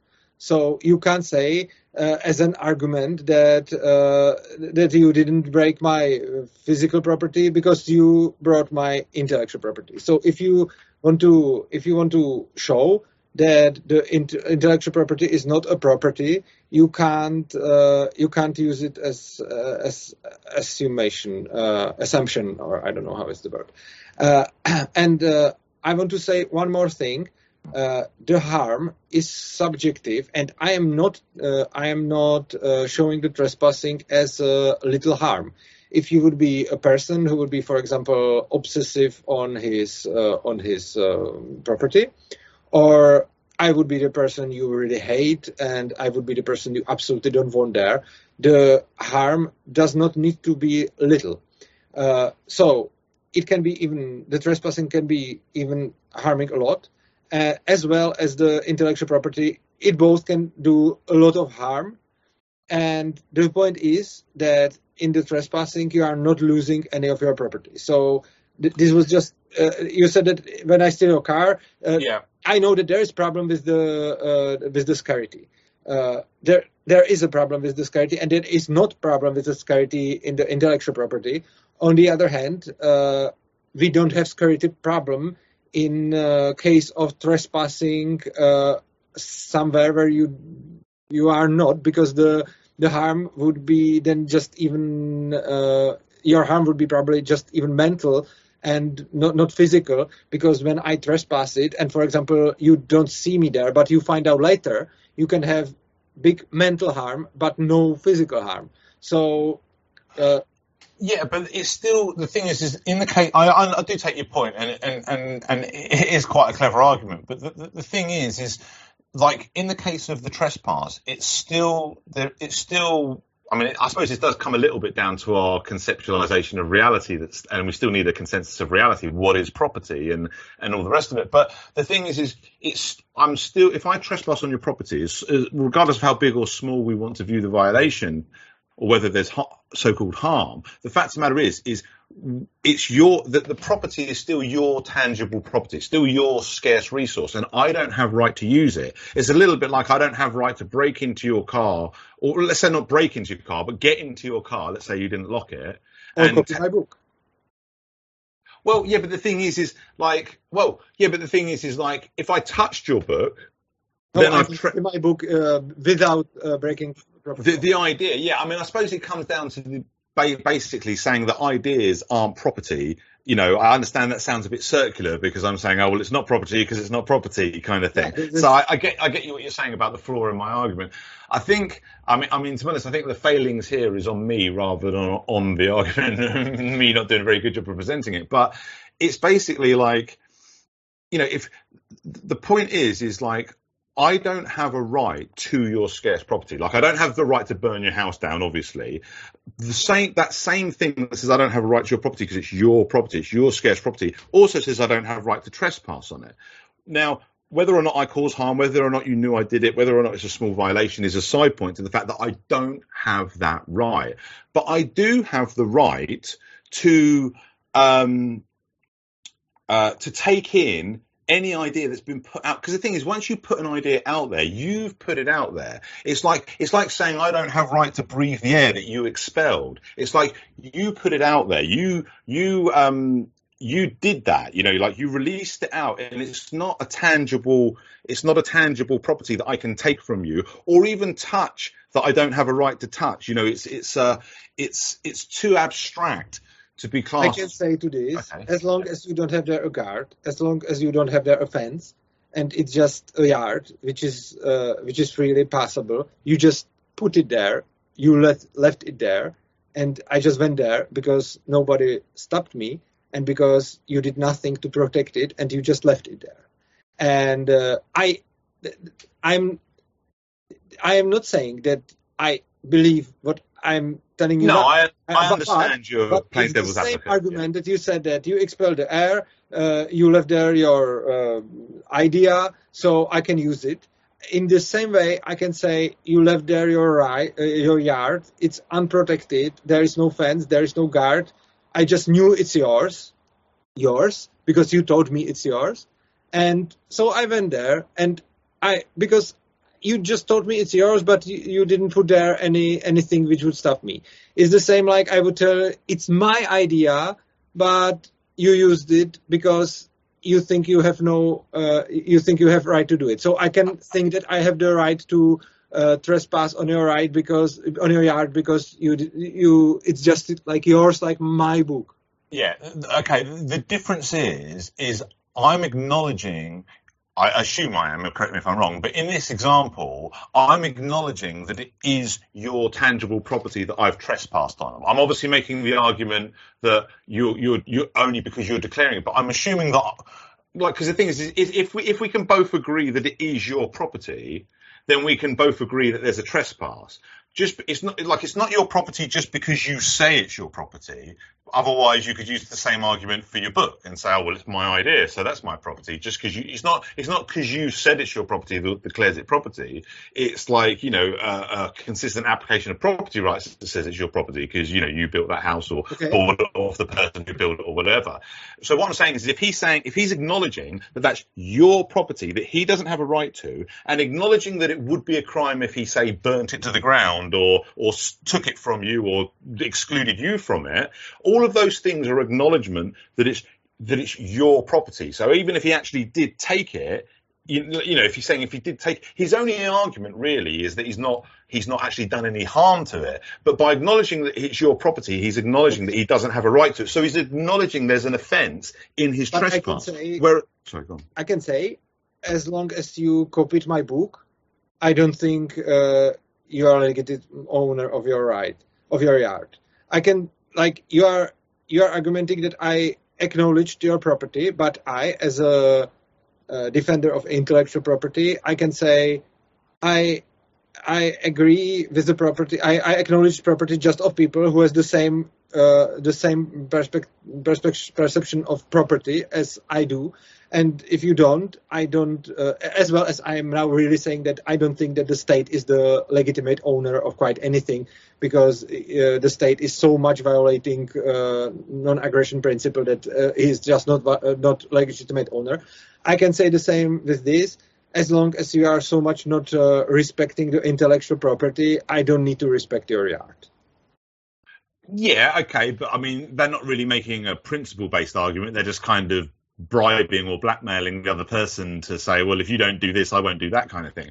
My, my, my point is, is like, what I'm saying is, is if the other person, like the, the, trespasser, will admit that he's not allowed to steal that property, he's not allowed to burn it to the ground. He acknowledges that it is the other person's property. If we we're, we're, if we work from that, sum, obviously, if he's disputing that the guy has rightful claim over it, like he would be with the intellectual property, then that's a different thing. But we're assuming that the trespasser, because because the thing is, is like in the case of the intellectual property, the reason why the, let's put it this way, the reason why I can't trespass on your property, but I can take your book, is because I acknowledge that your property is your property. I couldn't exclude, you know, I couldn't take it from you. I couldn't do what I wanted with it because it's your property. And my, and my argument that I, sorry, my argument that I can trespass on it because you didn't know or it's small or you've still got it afterwards or whatever doesn't hold water to the fact that I've already acknowledged that it's your property, which implies that I don't have a right to it. But I'm not, I'm not accepting the idea that your ideas are your property. Yes, you but- know, but then, uh, then I can tell you, when a communist don't accept that the yard is your property, he can go there. Uh, but I don't think you think this. So I don't think you use that argument against me. Uh, because if you use against me that argument that if I acknowledge your property, then I can't go there. It also means that if I and you if you don't acknowledge my book property, you can copy it. Then you would have to also agree with that if communists don't uh, acknowledge your yard and your house as your property, he can go there and take it. So I think this argument is invalid just just to, just to, yeah, I understand what you're saying, but just to clarify my argument, I wasn't saying that because I don't recognise your property right, that gives me the right to violate it. That wasn't the crux of my argument. I was just saying that because I, I was saying it from the other point of view. I was saying that because I do recognise your property right, as in like I do recognise that it, then I can't trespass on it, even if that trespass doesn't do any larging damage. Obviously, so I'm not saying that it's down to whether or not I agree with your property rights. I'm, I'm, I'm saying because I'm saying we can still deduce that somewhat objectively from the concept of self ownership. Like like what I'm saying is is like the commie who wants to come and take my house doesn't have a legitimate argument for saying that it's not my house or that he has a right to take it. You know, like based on self ownership, I can assert my property rights and say, no, you know, you don't have a right over this to me because it's I created it. If we're all, if we, again, this is on the presupposition of self ownership. Like eh, nothing. But what if, if I would, uh, based on my self ownership, say that uh, the book is my property? Yeah, but what I'm sorry, go on. What if I would say the same way as you are saying to the communist that he can't go to your property because yet your property is derived from your self ownership. What if I tell you that the property of my book, uh, the, I mean the text of it, uh, is also derived from my self ownership because I created it? Right. Okay. Yeah. Um. Yeah. But that's not the. Uh, yeah. Okay. But that's not the only. I mean, that's a good counter to that one point. But that's not the only thing that makes it aggression for me to take your property. Like it's not. It's not just your property because you created it. Although. So what? What are the other points?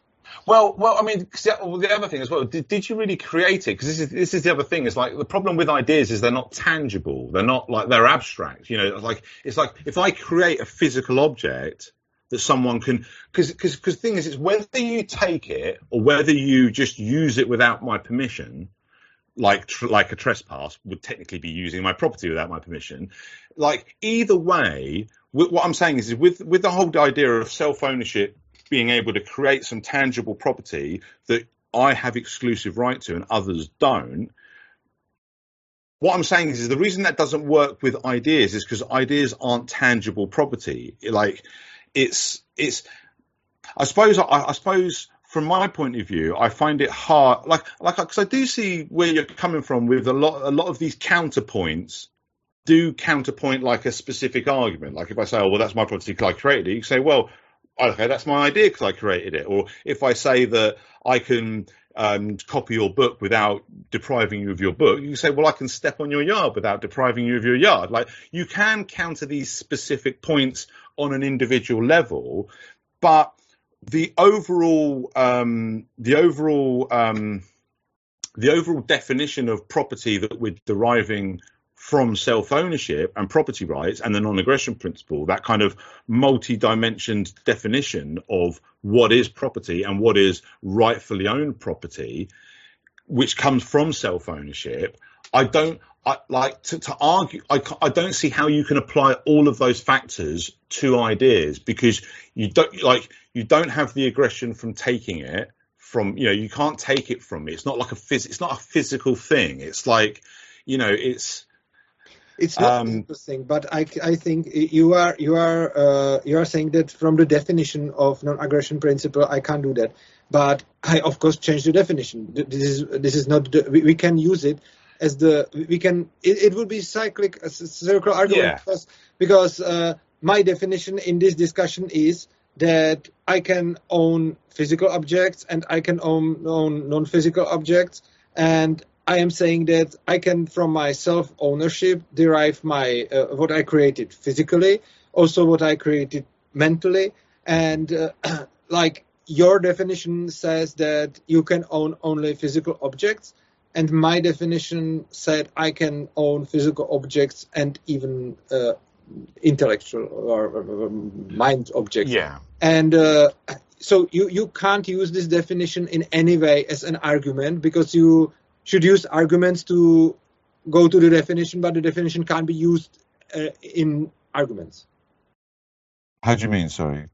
Uh, the definition of the property can't be used as an argument because it is the result to which we are going. Because right, as you are yeah. using that uh, you can only uh, own physical objects, I can say no, you can own physical and non-physical objects. So we can't use this definition in any way as an argument. Not you and not me. We, we can't use this as arguments because we should bring arguments and come to the end yeah. Okay. Okay. Yeah. I mean, I, I, understand what you're saying. I mean, that does allude a little bit to why I think that we need to have, like, to draw a line and have some kind of consensus over what reality is and what the non-aggression principle is and what property is. Like we do need to have that because otherwise it opens the door for these kind of conflicts where a commie would say, I don't recognize your right to own the means of production. And and and and somebody else would say well i don't recognize your right to take my idea you know and stuff like that. And or or because i you know because i view it as my property and what have you. So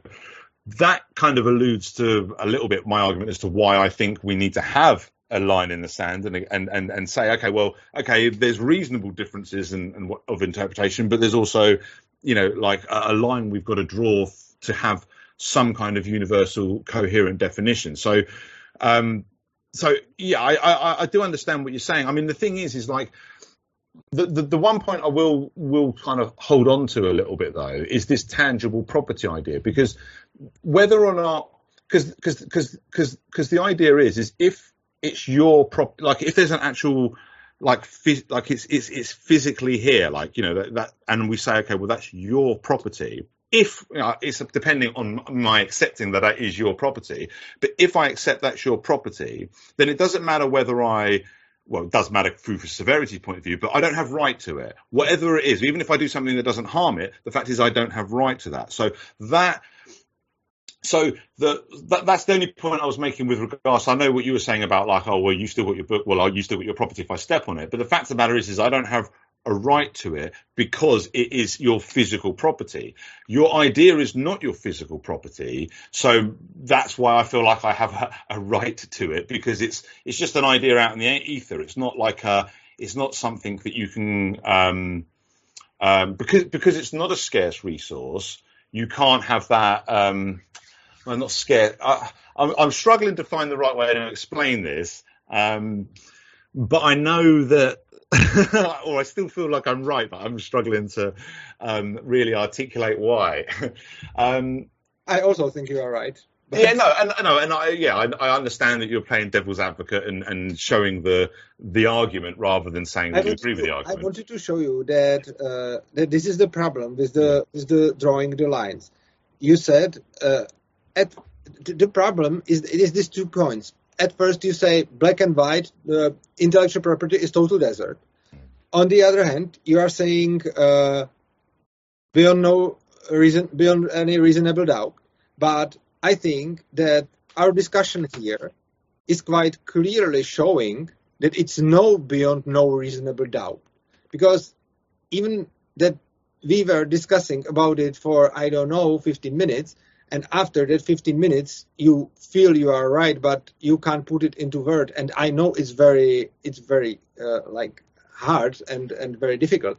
I think that this is quite uh, this is quite proof that it's not beyond any reasonable doubt because if it would be i don't think that we could get into this situation because i think that the doubts are reasonable.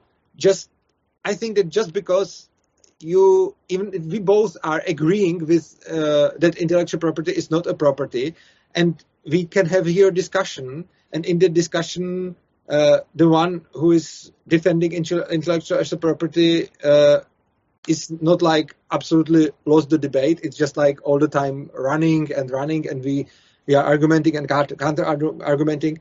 I don't think we can say this is beyond all reasonable doubt, and uh, I, I uh, feel this as a as a a bit um, ambig- ambiguous in, in meaning like on the other hand pure desert and on the other and, and no reasonable doubt and on the other hand uh, this. So I I am not telling you that you should or shouldn't draw lines. I'm not coming with some conclusion. I'm just pointing on that it's very hard to draw the lines and that draw a line, for example, that intellectual property is definitely not, not non-aggression principle, I would be very careful with it because I, I agree with you. Abso- yeah, I absolutely yeah. agree with you that intellectual property is not a property, but I wouldn't say like it's pure desert. I would see it uh, as something between grass and desert in between on who in between uh, i mean depending on who is judging it and what arguments the person brings to the debate. Yeah i mean i yeah i, I mean you make you i mean you make some good argument. I mean the thing is is I, I feel like it's a f- failure of my articulation rather than a failure of the argument. And it's something i'm going to try and think about more and, and really kind of polish my kind of um, you know the way I kind of present my argument on that, um, which is why I appreciate conversations like this because it obviously helps you know refine my understanding like- of the ideas. Um, but I suppose like the way because the, the thing is is like every individual point you can give me a counter. Like I say, oh, I can copy your book. Um, and you've still got your book, and you're like, well, I can trespass on your yard, and you've still got your yard, and and and and that counters that one little thing. But my point is, is I can say, well, yeah, but I can establish why my property is my property and why like I should have right, like you know, why I have right over it, and why you would be aggressing against me if you were to say steal it from me and what have you. And though you can point to examples of ways in which you could kind of um, use my property, which we can establish is my property, without doing other things that are that I'm using as arguments against intellectual property. My problem is is I can't see any tangible basis for the argument of aggression with regards to taking so-called intellectual property. I can see good counters for some of the other side's arguments, like what, you, and you've given great a lot of great counters that have really kind of made me have to think. Um, but the, the, the reality still comes that when I'm, if I try to put myself on the other side of the argument and argue for intellectual property, it's hard for me to make a case of aggression in any case or, or, or, ownership because it's like well what have i got ownership over? Like i can't i you know like I, I can say that i've got ownership. I can point to tangible property and say that's mine and you don't have right to it. So even if you trespass on it in a way that still leaves me with it just like you can take my book and still leave me with it all right those things are an equivalent. But the overall um, comparison between intellectual property and tangible property isn't an equivalent in all and in, in all directions, if you know what I mean, because there, there, there's still there's still a distinction to be made. There's still the fact that if I was to take that property from you, not just trespass it, not just use it without hurting you, but actually take it, you would be without it. Like we have, we do have something that we can use to actually establish and call it property that that wouldn't that wouldn't apply to like an idea or something like that. But I, I do take your point though, because and it's a very good point as well about the problem is is like you know if it, if, if it doesn't it doesn't necessarily mean that I have to accept that it's your property for um you know for that because because what if a commie just says well I don't I don't accept just like I don't accept the you know like the thingy I don't accept that you own your factory or your house and I'm going to take it from you or whatever. But this is actually kind of, in my mind at least, this this actually alludes to because I, I, do understand the point you're making about the problem with drawing lines, and it is difficult, and this is why I think it should be reserved for what we're calling the black and white. I, I agree there's no absolute certainty. I still think we can get what we would call a reasonable certainty because we can lower the bar a little bit to take it from absolute to reasonable. Um, but but my point is is I actually think that what this, as well as um, revealing my own flaws in articulating my argument against intellectual property, I think this also does reveal, though, the danger in not drawing the lines with regards to saying what is okay, this is property and this isn't. Because if we don't do that, like I'm saying we need to do with intellectual property, like I'm saying we need to do with saying children aren't property, and all these other little things that libertarians are disagreeing with. The reason why I'm not happy to just say, okay, well, let's just agree to disagree. I'm saying, well, no, if there is a right answer here, that we can like objectively identify according to the principle, then we need to find it because we do need to draw a line. Because if we don't draw a line, just like we're not going to do with intellectual property, then the same danger occurs with things like the commies not rep- recognizing your right. Yes. And and this is why, in a practical sense, I feel like we need to draw these lines because otherwise, if we don't have some kind of consensus on reality, some kind of consensus on property, aggression, and what have you, then people are just going to be in conflict with each other because the commie won't recognize your right to own the factory, you will recognize it, and you'll fight each other over it. But um, you could say, okay, well, the same thing could happen over the person who's trying to take my book. But the difference is, is you've actually got a tangible argument for why your your property is your property. Why they can't, if they took it from you, you wouldn't have it anymore. And while okay, trespassing it doesn't cause you any lasting harm of taking it from you. It's still your property they don't have a right to that you know that, that, that, they're using without you using. Whereas because an idea isn't like tangible property i just you know like like you've you've you've got that kind of thing well where's the aggression that you're pointing to when i when i you know copy your idea or whatever? You know you, you put it out there into the ether. If it's like you know i the, I feel like this kind of reveals why we need to draw the lines because, like, we need like to have if if if it's possible to for for humanity to unite at all, like if that's even possible, you know, even theoretically, forget about all the practical problems, but even theoretically, then the only way it's possible is if we all accept the right over that we have right over ourselves, like that that self ownership, and go from there. And that gives us that right to own property because of how we create it and and because it's because it's a tan because because like I say, if you could copy my property, then I don't have a problem. If you can copy my house, which is more of an equivalent to copying my book, you know, like I, you know, if I wrote a book, you can't take that book. You can take my idea because it's not a a tangible thing. I, like I say, my, my failings to articulate this argument notwithstanding, I still think we can say on a reasonable certainty, but we would need to presuppose a definition of property, a definition of the non-aggression principle, and a kind of definition of basic reality. So I do see that it's not completely without problems, okay. but I I think that it's it's kind of like the it's like when I said we can't escape subjectivity 100%. Mm. We can minimize it to that, like you know, to what's like when we talk about humanly possible, when we talk about reasonable certainty. These are all acknowledgements of the fact that we can't achieve absolute perfection, but we can we can we can kind of draw reasonable lines of like that are consistent with the principle. And you know, like I say, if we're having a distinction between a desert and a grassland, we can say this is definitely the desert because we've already defined what a desert is and how it's different from the grassland. So we can use that definition to draw a line that is as objective as possible. And we can do the same with property. Sorry, go on. Look, uh, with the with the intellectual property, uh, I got some uh, discussions with uh, Czech libertarians who are, some of them are uh, defenders of intellectual property.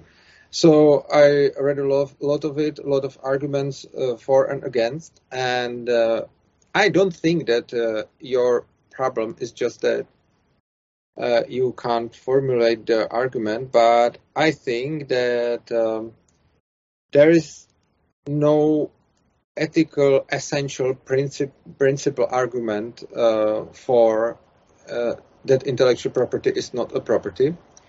I I must say I hate uh, utilitarian arguments, utility arguments. I don't know uh, this this kind of arguments. I, I really like the essential uh, ethical arguments, not the utility ones. On the other hand, for the intellectual property, I find something between. I wouldn't say that I have just utilitarian argument. I can't, but I also can't say I have purely ethical argument. I think that the most ethical argument is still in this semi-utilitarian, and it is that in the case of uh, physical property, you can quite always know when you uh, when you break it or or not. In the case of intellectual property, you basically never know.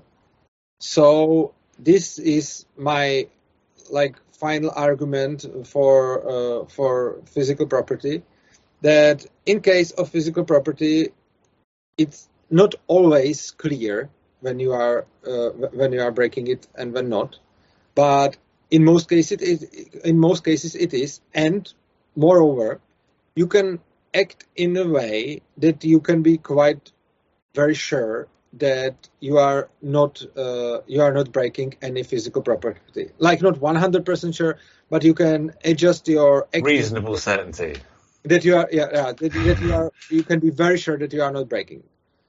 If we would uh, if we would uh, use the intellectual property as a property, you can be literally never sure that you are not breaking somebody's property, and uh, this is something which I, which I don't see as pure ethical argument because it's semi-utilitarian argument. It's kind of practical, utilitarian, yeah. like uh, people will be more wealthy, more more something, not like this, like more happy and so on. It's just argument that if you apply intellectual property as property, uh, it's quite not possible for anybody to know in almost any case that they are not breaking somebody's property. So this is my like top argument, but I am still not so much satisfied with it because this argument is still not purely ethics, and you can't. I I am very much sure that you can't derive this from the self ownership. Like from the self ownership, you can derive the uh, normal property. You, I, I believe that you can, from self-ownership, also derive the intellectual property. But the distinction between these two concepts is semi-utilitarian in this meaning that in one case you can quite always know that you are not breaking property and the other case you can't. So I am tending to choose the one when people know their rights quite all the time. But I don't uh, think that there is some pure logical line from self ownership to physical property, which is absolutely logically excluding the intellectual property. I don't think there is something like that. I think that you can derive the intellectual property from uh, from self ownership as well as you can derive the physical property. I think you can in the sense of like, you know, like if I come up with an idea, I can say, well, that's my idea, but I don't have a right to exclude other people from the idea because it's not a physical thing. Like, um, yes, but this is uh, this is still uh, this is still circular argumentation. Like, you can't exclude because it's not physical thing. It's I, I can say I can't exclude because it is physical thing. It's it's like you know, uh, uh, this is not like you can use force to ensure something, and there are situations when you can use force to protect your physical property, but you can also use force to uh, protect your intellectual property. And in in both cases, you can be successful and not. And we are again going to the utilitarian ground that in the case of physical property, you can much better keep it and guard it, and you can be much more successful in.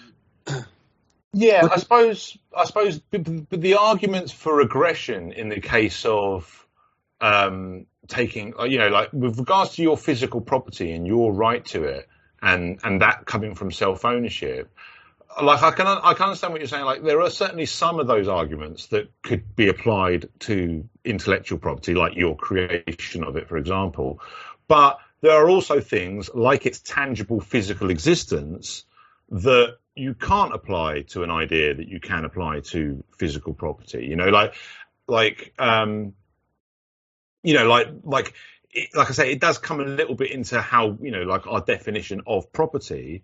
But there is there are there are distinctions that we can make that are I don't know if I would call them objective, but but you can make the distinction even in uh, within the physical property. You can, for example, say uh, that it's different to uh, it's different. There is definitely you can make distinction between own something which is movable and which is not movable, or between owning a land. You can. There is definitely very big distinction between owning a pencil or or a book or notebook and owning a land, because the land you are not owning the uh, the dirt, you are owning the space. So you can you can definitely own a space. By the way, it's not some absolute space; it's some space related to the center of the Earth or whatever. So you can own a space, and you are right that you can make a distinction between intellectual property and physical property. Definitely, yes. I'm not saying that you can't, but as well, you can do a distinction between owning of physical objects as and owning of space. And uh, I would. Oh, I, I mean, I, I, might have a slightly different conceptualization of land ownership to you, but the way I view things like land and space occupancy is it's not about owning the space or the land. It's about owning yourself or your rightfully owned property, like your house and, and whatever else, that's just occupying and using, to use commie language, um, is just occupying and using that space. Like the example I use is like imagine we're just in some area that's just unknown, like we're in the middle of a forest or wherever, it doesn't matter. We both agree that we both own ourselves, but the forest is neither of our property. So we both have equal right to stand in a spot. So now you're standing over there, say you have a little picnic with your family, and I want to stand in that spot because we have equal right to it, but you were there first. And because we both have equal right, the person who was there first, who's now occupying and using it with their rightfully owned property, which is themselves and whatever else they've got going on with their picnic, and it would be aggression for me to, you know, take you off that and, and, and what have you. but in my mind, you don't own that land, you don't own that space. I mean, you kind of do, but it's only as an extension of your ownership over yourself and your rightfully owned property. And I basically apply the same That's ethos true. with. But you can say the same, uh, and you are absolutely right. I agree. But my point is that you can say the same about your intellectual property. How And so? this, was my point for all the time. You can say the same that the intellectual property is extension of my uh, my uh, self ownership. You, you can say the, the, the same thing about it. That uh, as well as you are uh, you, you are using uh, space, then uh, you can use poem. Yeah, but the, the the thing is, is like space again. I, I, I know scarce resource isn't the like you know. Yes, one like is there, one is not. So I Mm. also agree that the space is scarce resource and the poem is not. But the point is that you are owning it even if there is no uh, scarcity problem. So uh, if if you would be some communist who would say that you are owning it just and only when there is the the scarcity conflict, like as long as you are standing there, it's yours. But when you move somewhere else, it's not yours anymore. Then you would be right. But you are also saying that you are you are still owner of it if there is not the problem of scarcity. So uh, this is Well, it, well, I mean, just to clarify what I mean by scarcity, I mean by the fact that, like, like with something being a physical object, it doesn't have to be like scarce as in there's not much of it in that sense but like like like if i own if i own like a car like those particular like it's all a physical object. Like like i you know like like my idea i can have that completely. I don't have to shit like I don't it's not a physical thing that i have to give you some of and then i've got less of it and what have you. It's like a it's it's almost like a it's almost like a different realm. It's almost like you've got the physical world and then you've got the abstract. And your ideas exist in the abstract and i suppose i'm saying um, that that's not something that i recognize as property because property relates to the physical world and but I just ideas that not. The, the- the- the point is that I can just like you say the property only exists in physical world, and I can say no, and because this is not, not an argument, this is the definition. But uh, I would like to, if you wouldn't mind, I would like to try another another uh, such a debate, and it's uh, maybe we would have the same opinion to it, maybe not, uh, because it's when we were talking about the deriving things from the self ownership. I believe that a person can sell sell himself to the slavery, that you can uh, that you can release the ownership of your own body. So you, I think that you can give up of your self ownership, and uh, in I know that in the Czech community of libertarians, this is the I am in the majority of people who think this, but in the world community, I think that the majority is saying that you can't sell yourself to uh, slavery. What do you think about this?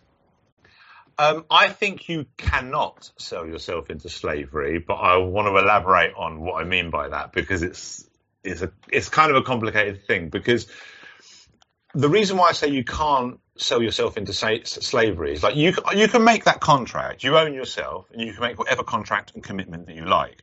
But the problem is is it's like saying I will um, transport you to Saturn or something. It's like it's it's physically impossible, or it's like it's it's impossible for me to actually. I mean, it's a little bit how I'm defining slavery, and and like saying like okay now uh, because because the problem is is slavery is basically saying okay well I'm your property and I no longer own myself. Now I own you. And the idea is is well if we own ourselves we can sell ourselves so that somebody else now owns us. And if we own ourselves like I've got the right to sell my car to you so why don't I have the right to sell my self to you? The problem is is it's not so much about the right. Because I, can I can make a contractual promise to you to be your quote unquote slave but that's not really being your slave. That's me making a promise to exercise my self ownership in a way that's acting like a slave but if I decided to violate that contract, for example, you could say, "Oh, I mean, I'm I'm in violation of my contract," and you could accuse me of of even NAP violations involved with that, like if I've defrauded you out of money, like say, you know, I agreed to do it for a price, and now I'm not fulfilling my end of the bargain, and all the rest of it. But even if we accept that I've infringed upon you by breaking my contract, can we say that a reasonable and proportionate punishment for that would be to enslave me for the rest of my life? Like, you know, like, because obviously there's still proportionality and necess- necessity that comes into play when it comes to justifiable enforcement of the non-aggression principle. So it's I, I, don't want to sound like I'm playing word games because it does it does fall within my, how I'm defining a slave and what a slave truly is because it's like you know like a lot of because I've heard a lot of arguments for voluntary slavery like for example Walter Block is quite well known outside of the Czech for being someone who says you can sell yourself to as, as a slave. And then someone like Stefan Kinsella I don't know if you know him, but he's a good example who someone who makes the opposite argument, saying yes. no, you can't. And I fall more on Stefan Kinsella's side of it because I, and it partly comes down to how I define what a slave actually is. And it's like by promising to give myself over to you completely, I'm kind of making a promise that I can't really hundred percent. I can't really give make myself your slave. I can promise to act as your slave.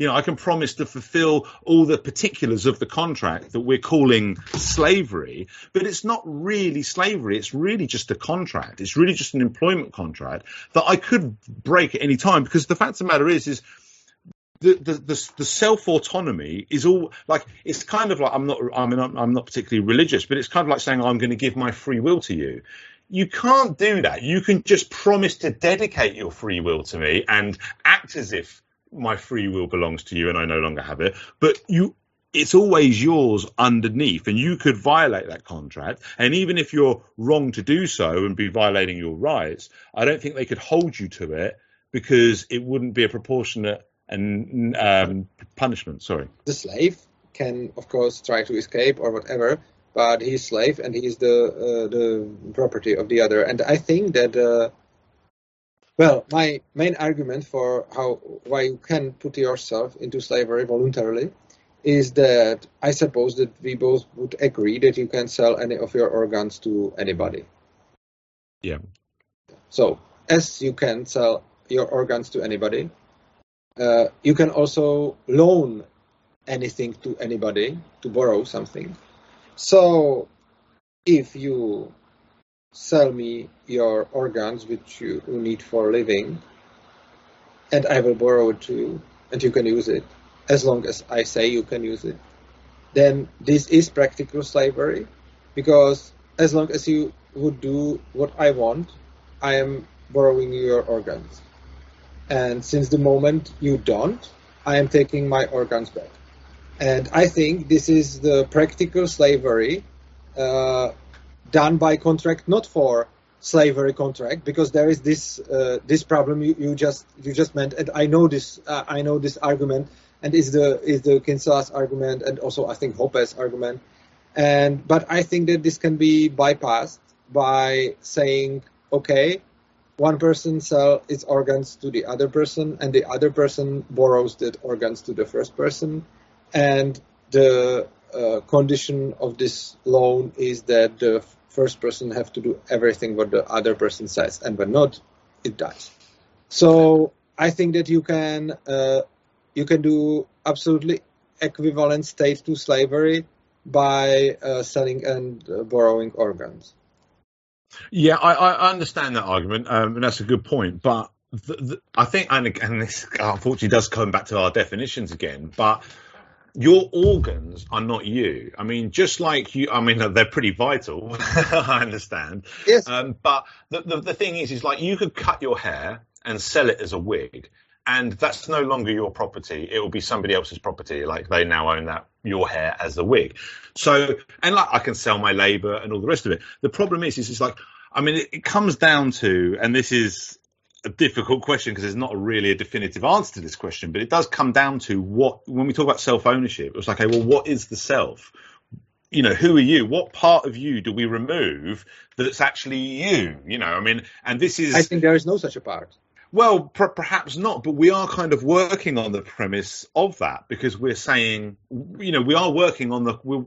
We're, working on certain presuppositions of reality, and one of those presuppositions is that we are individual selves. There is such a person as you. There is a self there, and the, the, the, the, the flaw I see in your, I mean, it's a good argument, but the, the flaw I see in that argument is it's presupposing that every part of your body is part of yourself, even after you've separated it from you.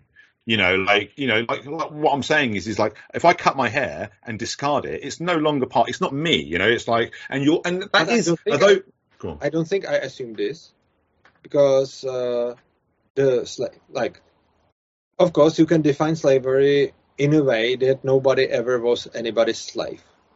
Like if you uh, if you define slavery by some quite uh, I don't know weird way, like that you are slave only in the in the circumstance that somebody own your self, whatever the self is, then you can even come to that there was no slavery ever in the world because no slave was putting his self to somebody. But if we are seeing slavery as what it really was in history, I mean, somebody is owning the other people, giving them orders, and if they don't uh, fulfill their orders, he kills them, or he can kill them just like that. Uh, the, in this, there is no, nobody is asking uh, who is owning the self of the person, and in this, I I find the arguments of the of, of those people who are, who are saying that you can't sell yourself to the slavery as quite uh, inconsistent because I suppose that if you would ask uh, Kinsella, I think that Kinsella would say that you can't sell your, your to, yourself to slavery because you can't sell the self. But if you would ask Kinsella, was there slavery in the United States uh, 200 years ago, he would say yes. Uh, and I think this is um, mm, this is one against each other. Like if you really can't uh, sell the self, then there was no no real slavery ever. But if we Okay, yeah, I see. a slavery, what was really here, like in ancient Rome, like in in everywhere, basically a few hundred years ago, then I think you can sell uh, yourself uh, to slavery according to NAP. Okay, yeah, okay, I understand what you're saying. I mean, I, I've had a similar point put to me before about whether are slaves really slaves, because it's like, well, basically the argument you made that, but my counter to that would be is a, a slave because the, the the problem is is the slavery that was practiced throughout history was built on a certain presupposition that is almost completely contrary to the presupposition of individual self ownership. Like Mhm. it's it's almost antithetical to it. It's like you know the idea of self ownership is that we're we're not property. We're individuals who have right over ourselves. Slavery goes against that and deems people as property that can be owned. So what I, what I'm saying is is the reason why. So so so when you say okay, well, the, were they re- were they slaves then? Because we're saying that that's not even a legitimate you know title for what they were. They were just being treated as slaves. And in a set in a certain sense, that's true. I mean, I had it once. Um, somebody asked me if a slave had the right of self ownership. And, and at first, I wasn't sure what they were asking me because they were obviously were having that right denied, but it was rightfully their right, if you know what I'm saying. Like it's a little bit like you know, it's a little bit like a woman has a right, or a man, or anyone has a right not to be raped. But if they're being raped, that right doesn't do them much good because that right's being violated. So my point, so when he says to me, "Are were slaves really slaves?" I was like, well from a philosophical point of view, they were free individuals that were treated as slaves. So, the, so when I say that there's no such, so so my, that would be my counter to your point about oh well then there's no such thing as slavery if you're saying that because I'm saying well no in a sense there isn't any such thing as a slave because it's a totally Okay. illeg- it's an illegitimate designation and conceptualization or whatever. So we're saying what happened is is pe- people can't be you know like like the people that were treated as slaves they they weren't actually they were slaves in one sense but you, do you know what I'm saying like they were treated that way but in a true moral sense of for at least for people that believe in self ownership they were that was wrong. You know they weren't slaves. They were just treated as slaves. They were treated as property when they were actually self owning individuals that were that were on a moral point of view free but in a practical sense they were denied that freedom Of by course. people. Yeah. Uh, and uh, of course, that, that, that's true. But uh, that, if I say uh, if we would consider the slaves in slavery as slave, like if we would call them slaves, then do you think you can uh, you can, uh, according to uh, principle non-aggression principle, sell yourself to slavery? If we would call that what was here as slavery. Well, well, well, no, because like if we're if we're going to say that they were slaves, we'd have to acknowledge like like we, we're saying we're not saying it in the context that we really think that they're actually slaves in this moral philosophical sense. We're saying that they're slaves as in that's how they're being treated you know like as slaves like as property who don't own themselves. What i'm saying is is a self-owning person can't sell themselves in that sense because they will they will always be a free individual and although they can be treated like a slave that's still dependent on their volunteering to do so. Like like what i'm saying is is like you know like you could my argument about like someone not truly being a slave you could say well that means that no one was ever a slave but they were treated like slaves. So what I'm saying is, is so like you can you can volunteer to be treated like a slave, but that's not the same as someone forcing you to be a slave, like you know, like designating you a slave. You know, because if you're volunteering to be a slave, that's more like employment. That's like I volunteer to use my. What I'm saying is, is one recognizes your right as a self-owning individual to commit to contracts, and the other considers you to be property who doesn't have right over themselves, who other people can buy and sell like they would a chair or, or a car or or whatever else. So that's kind of like but my. they still have the rights, so they they are, they are just suppressed. Yeah, I guess so. Yeah, but what I'm saying is, is if so, yeah. I mean, it's like it's, it's a bit of a failing in our language, and I don't mean different languages. I mean in human language. I, I know what you mean. Yes. You know what I mean? But like, you know, because it's it's like because that's the problem I had with this other guy when he said, "Well, worse, did slaves have self ownership?" I was like, "Well, no, they well they yes, but no, but well they did in a moral sense, but they didn't in a it was denied to them sense, and that's what I mean about like the slaves in the so past. even by uh, non-aggression principle, you can get yourself to this uh, to this uh, state, to the same equal state that you are treated as a slave, and it's legitimate. Well, no, because it's no, because what they've they're, they're both they're, you, you could get yourself into a situation that has all the trap that seems to be on the surface the same, but you're coming from a completely different premise. You know, like yes, I, but I, yeah, yes, but uh, the the question is if it's legitimate to make a contract that you are treated as a slave, but whole the thing is not violating non-aggression principle. Do you think this is possible or not? Depends on how you say treated like a slave because class is the history. Well, well, well, the thing is, you could have a lot of the trappings of slavery. Like, uh, like on a surface level, you could be, but there's there there would be underpinning things that would be different. You know, like like like like the underpinning difference between employment and slavery. You know, like you know, like there are there are you know, what I'm saying is is like in in actual slavery, your self ownership is just not it's not there as a presupposition. It's not there as a premise. You didn't sell yourself into slavery. Someone saw you as property who has no right over themselves, declared you a property, made, you know, made you a slave, and all the rest of it. If you volunteer to be a slave, and in quotations, what I'm saying is, is you're you're volunteering to. It's a little bit like you know, so, someone says, "Oh, I'll be your sex slave" or whatever. You're not really a slave because it's a voluntary thing. And like, I suppose my point is, is part of the definition of slavery is ah, its involuntary nature. Okay. And okay. That's, so if you okay, if you define slave that it's involuntary, that's obvious that you can voluntary. Yeah, yes, I see that's how it kind of circular. This is yeah. quite definition trick, I think, because if you just follow the what's really happening there and not how it's defined, I think it's possible. The, the impossibility is just uh, made by. Uh, but the difference is, well, let's go back to the sex slave thing, because if you were an actual sex slave, as in a real slave that was being forced to be that way and treated as property, but used as a, as a sex toy, let's say, for example, or if you were one of these kind of, you know, kinky people that wants to be a sex slave, what the difference is, is one is still recognized underneath this veneer of pretending to be a slave and acting as a slave and promising to play that character and role.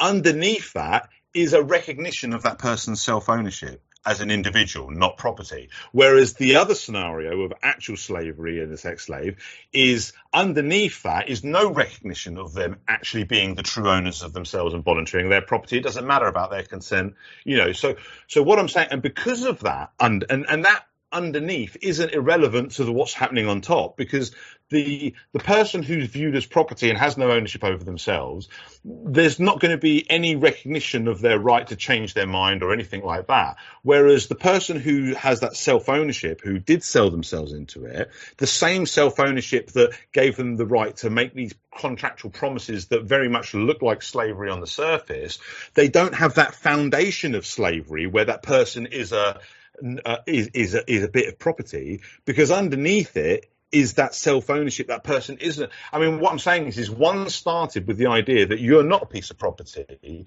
you're a self owning individual. Yes. And the other one started with the idea that you're a bit of property. Yes, so you can get out of one because you can invoke the premise that like what I'm saying is if someone says if someone if you say say you volunteered yourself for slavery and then you changed your mind and someone says well you can't change your mind you're a slave it's like well actually I'm a self-owning individual and the same self-owning right that I had But to this make is this contract the- this is not in the case with the selling the organs, because then you can't change the mind. yeah but that's because you separated it No, no, you didn't separate them. You you.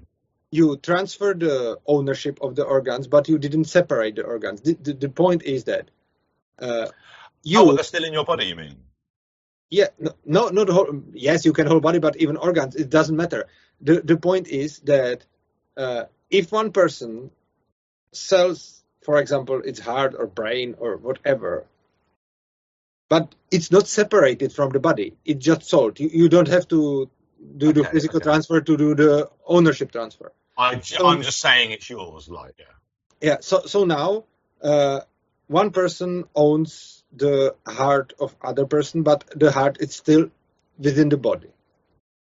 And let's say it, it he he owns even the body around the heart, just just the chest. Let's say you sell your chest, and in this case, it's still part of your body, but the owner is somebody else.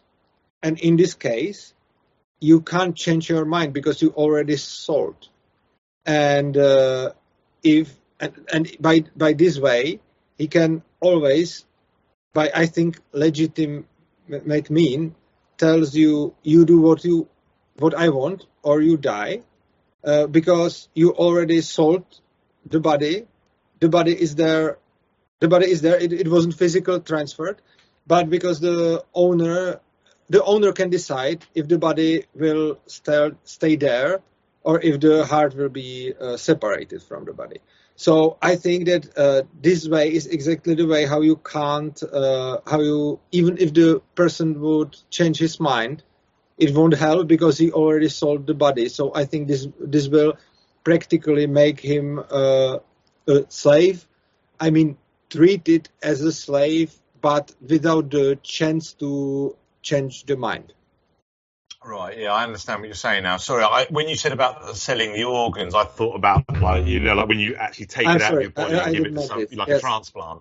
So yeah, okay, I, I understand what you're saying now, and I, I, I see the I see the argument now because obviously, like you're saying, if you if I can say that okay, my liver's now yours and now my heart's yours, why can't I just do that with every single part of my Yes, body because there's no Yes. right? Okay, I, I understand what you're saying. Yeah, no, that's that's that's that's a fair point actually. Um, I, had, I honestly hadn't really thought about it in that sense. Um, I suppose. I mean, it, it, it's funny because I feel like we're deeping into such deep philosophical waters. It's we're getting to the point of what is the self. You know, like when we said, can you sell yourself? Well, to to answer that question, you've got to really say, well, what is yourself? It's not. It's not your finger. It's not your hair. It's not your organ. It's it's something else. And the problem with answering that question is obviously This is a workaround that you don't need to. This argument is work workaround of this because you you don't need to know what is self because nobody you you don't mostly when there is the argumentation about the slavery, and even if I see the Block who is uh, having the same uh, same opinion as me, and the Kinsella who has the same opinion as you, uh, they also are uh, debating there about the what is self and what you can and what you can't do and so on. Also Hoppe, uh, but uh, I think that this argument with the organs is workaround to it because you don't need to know what is self. You just can sell the body and that's all because you sell the physical body and then the physical body is property of somebody else and you definitely can sell physical body because if you can sell single organs then you can definitely sell whole your body.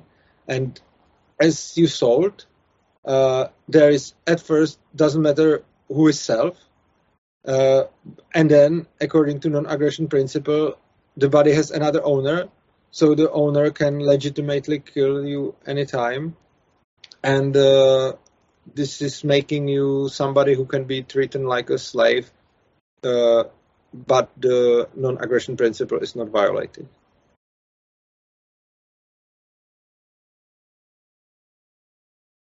Yeah um, yes that's that's quite a that's that's the more compelling argument than i come across actually because I, I, do. I see where you're getting at actually, and um, the because I've had discussions like this with people like Walter Block, um, and it was never really presented like that. It was always kind of more presented on the side of like, well, you know, you've made a contract, so you, that's it. It's it's done. You've transferred your ownership, and obviously our our side of the argument, like both mine and Stephan Kinsella's, from what I understand it, has always been, well, you can't really ever sell sure. yourself because you can't because who you are is you can never really exactly. give that away. Um, and even though I still kind of hold on to that as a true statement, what you're saying about though is okay, but you can sell your liver, you can sell your heart, you can sell this, that, and the other, and it's hard to draw a line and say, okay, well, yeah, but now you're selling yourself, and you're not able to do that. You can even sell your heart when you die. By that, you you can decide to sell your heart and die. Uh, or give your heart and die. It's definitely every libertarian say yes to that. But then you can also send, sell your heart and not die now, but die in the moment when somebody else chooses. And if you can do this, I think uh, in in this case you are practically a slave in, and it's not violation of non-aggression principle because you are, of course, the slave in the meaning of, in the in the meaning of the, the slaves in the past were also slaves in the meaning of do what your master tells you or you die. Uh, and this is the this practical meaning of slavery. I also agree that they were still uh, self owners, but uh, this right was suppressed. Yeah, yeah. So I, I wanted just to say this that uh, I, I put this uh, argument because at first, always when I uh, read Hoppe or or Block and Kinsella and this argumentation, I this was the first thing that came to my mind, and I was like, you don't need to even agree on what yeah. is self because it's it can be done another way. Uh, but the point why I was telling it now is uh, the non-aggression principle. I think is the best, uh, the best, uh, let's say, the best law. It's not a law. It's the best principle. It's the best yeah. ethics tool we have here. I absolutely didn't find any better. So I absolutely agree with you that it's great. But on the other hand, I think that every law, every ethical principle like this, uh, can't be self-explanatory, and you can't have you can't have algorithmical solution of that of, of that. Like every law has to have some judges or arbiters or or something like that, because no law is self-explanatory, and uh, I see the the when you try to draw the line, I think you are trying to make the NAP self-explanatory, which would be absolutely great if the NAP would be self-explanatory. I would love it. But I think that the word is too complex to make any self-explanatory right, except of such like uh, you can do whatever you want as long as you are stronger. This is self-explanatory, right? Because it's always.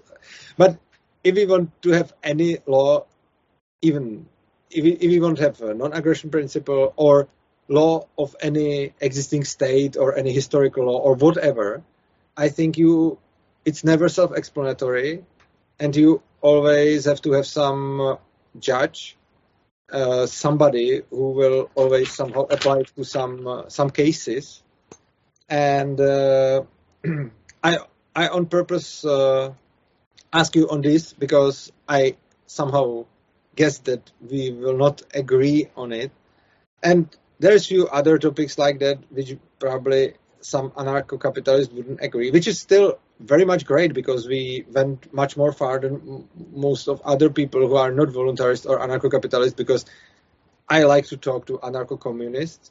I know some of them and their opinions are so much different, different one from each other uh, that it's absolutely not consistent together. I love that anarcho-capitalists are very consistent together, but even we have some some points where we quite can't agree. And if somebody would come with self-explanatory NAP who wouldn't need any judge or arbiter or or any such a person, I would love it and it would be great. But I don't think it's possible. Okay, well, I'm not going to give up that mission quite yet, but um, but no, you've definitely given me a lot of food for thought. I mean, like the slavery thing, definitely. Um, I'm going to sort of continue to mull that one over, particularly the points you made with regards to the raise, uh, the selling of the organs. Uh, I mean, I'm, I'm, still kind of niggled by some counter arguments with regards, well, not counter specifically to that, but counter arguments in the overall um, voluntary slavery thing with regards to the because there's still a contradiction with regards to the underlying premise of like you know slavery where people are viewed as property and bought and sold against their will, and then this voluntary slavery. So there is obviously, but that's a definitional thing on, on what we're calling a slave, and obviously there's obviously the whole thing about being treated as a slave and actually being it in a as a, as part of a moral reality as well. So um, but no, you, that's a that's a very good point about the organs thing. Um, I would like to ask you if you would. Yeah. I, I, I noticed that you are talking to famous anarcho-capitalists from the world. If you would uh, if you would meet some of them, I would like if you can present them this uh, this argument, and yeah. if, if, yes, then write it to me, and I would like to uh, watch a video when where, where you are talking about this because I am I'm very much active on the Czech libertarian uh, on the Czech libertarian scene. I wrote a book. I am I, I wrote more than 1,000 of texts, uh, short text, but anyway. But I'm writing everything in my language because I don't feel so comfortable in English. I'm reading it. Uh, I'm re- reading it, but I'm not. Uh, I'm not active in this uh, in these talkings or discussions. So if you would uh, put this argument to some worldwide discussion, I would be happy. And if you would send me the link to it, I would be very happy to hear somebody to talk about this because maybe those people will come with something which is a good counter argument to this and which I, I didn't didn't sort out. Yeah, for sure I will. And I mean, to be honest, although I will do that, I do think you should talk to some of these people directly as well. I mean, I don't, I, have had a perfectly good conversation with you. I haven't had any problems with regards to language and that. So, um, I, I would encourage you to speak to these people directly, but I'll gladly also present those arguments as well.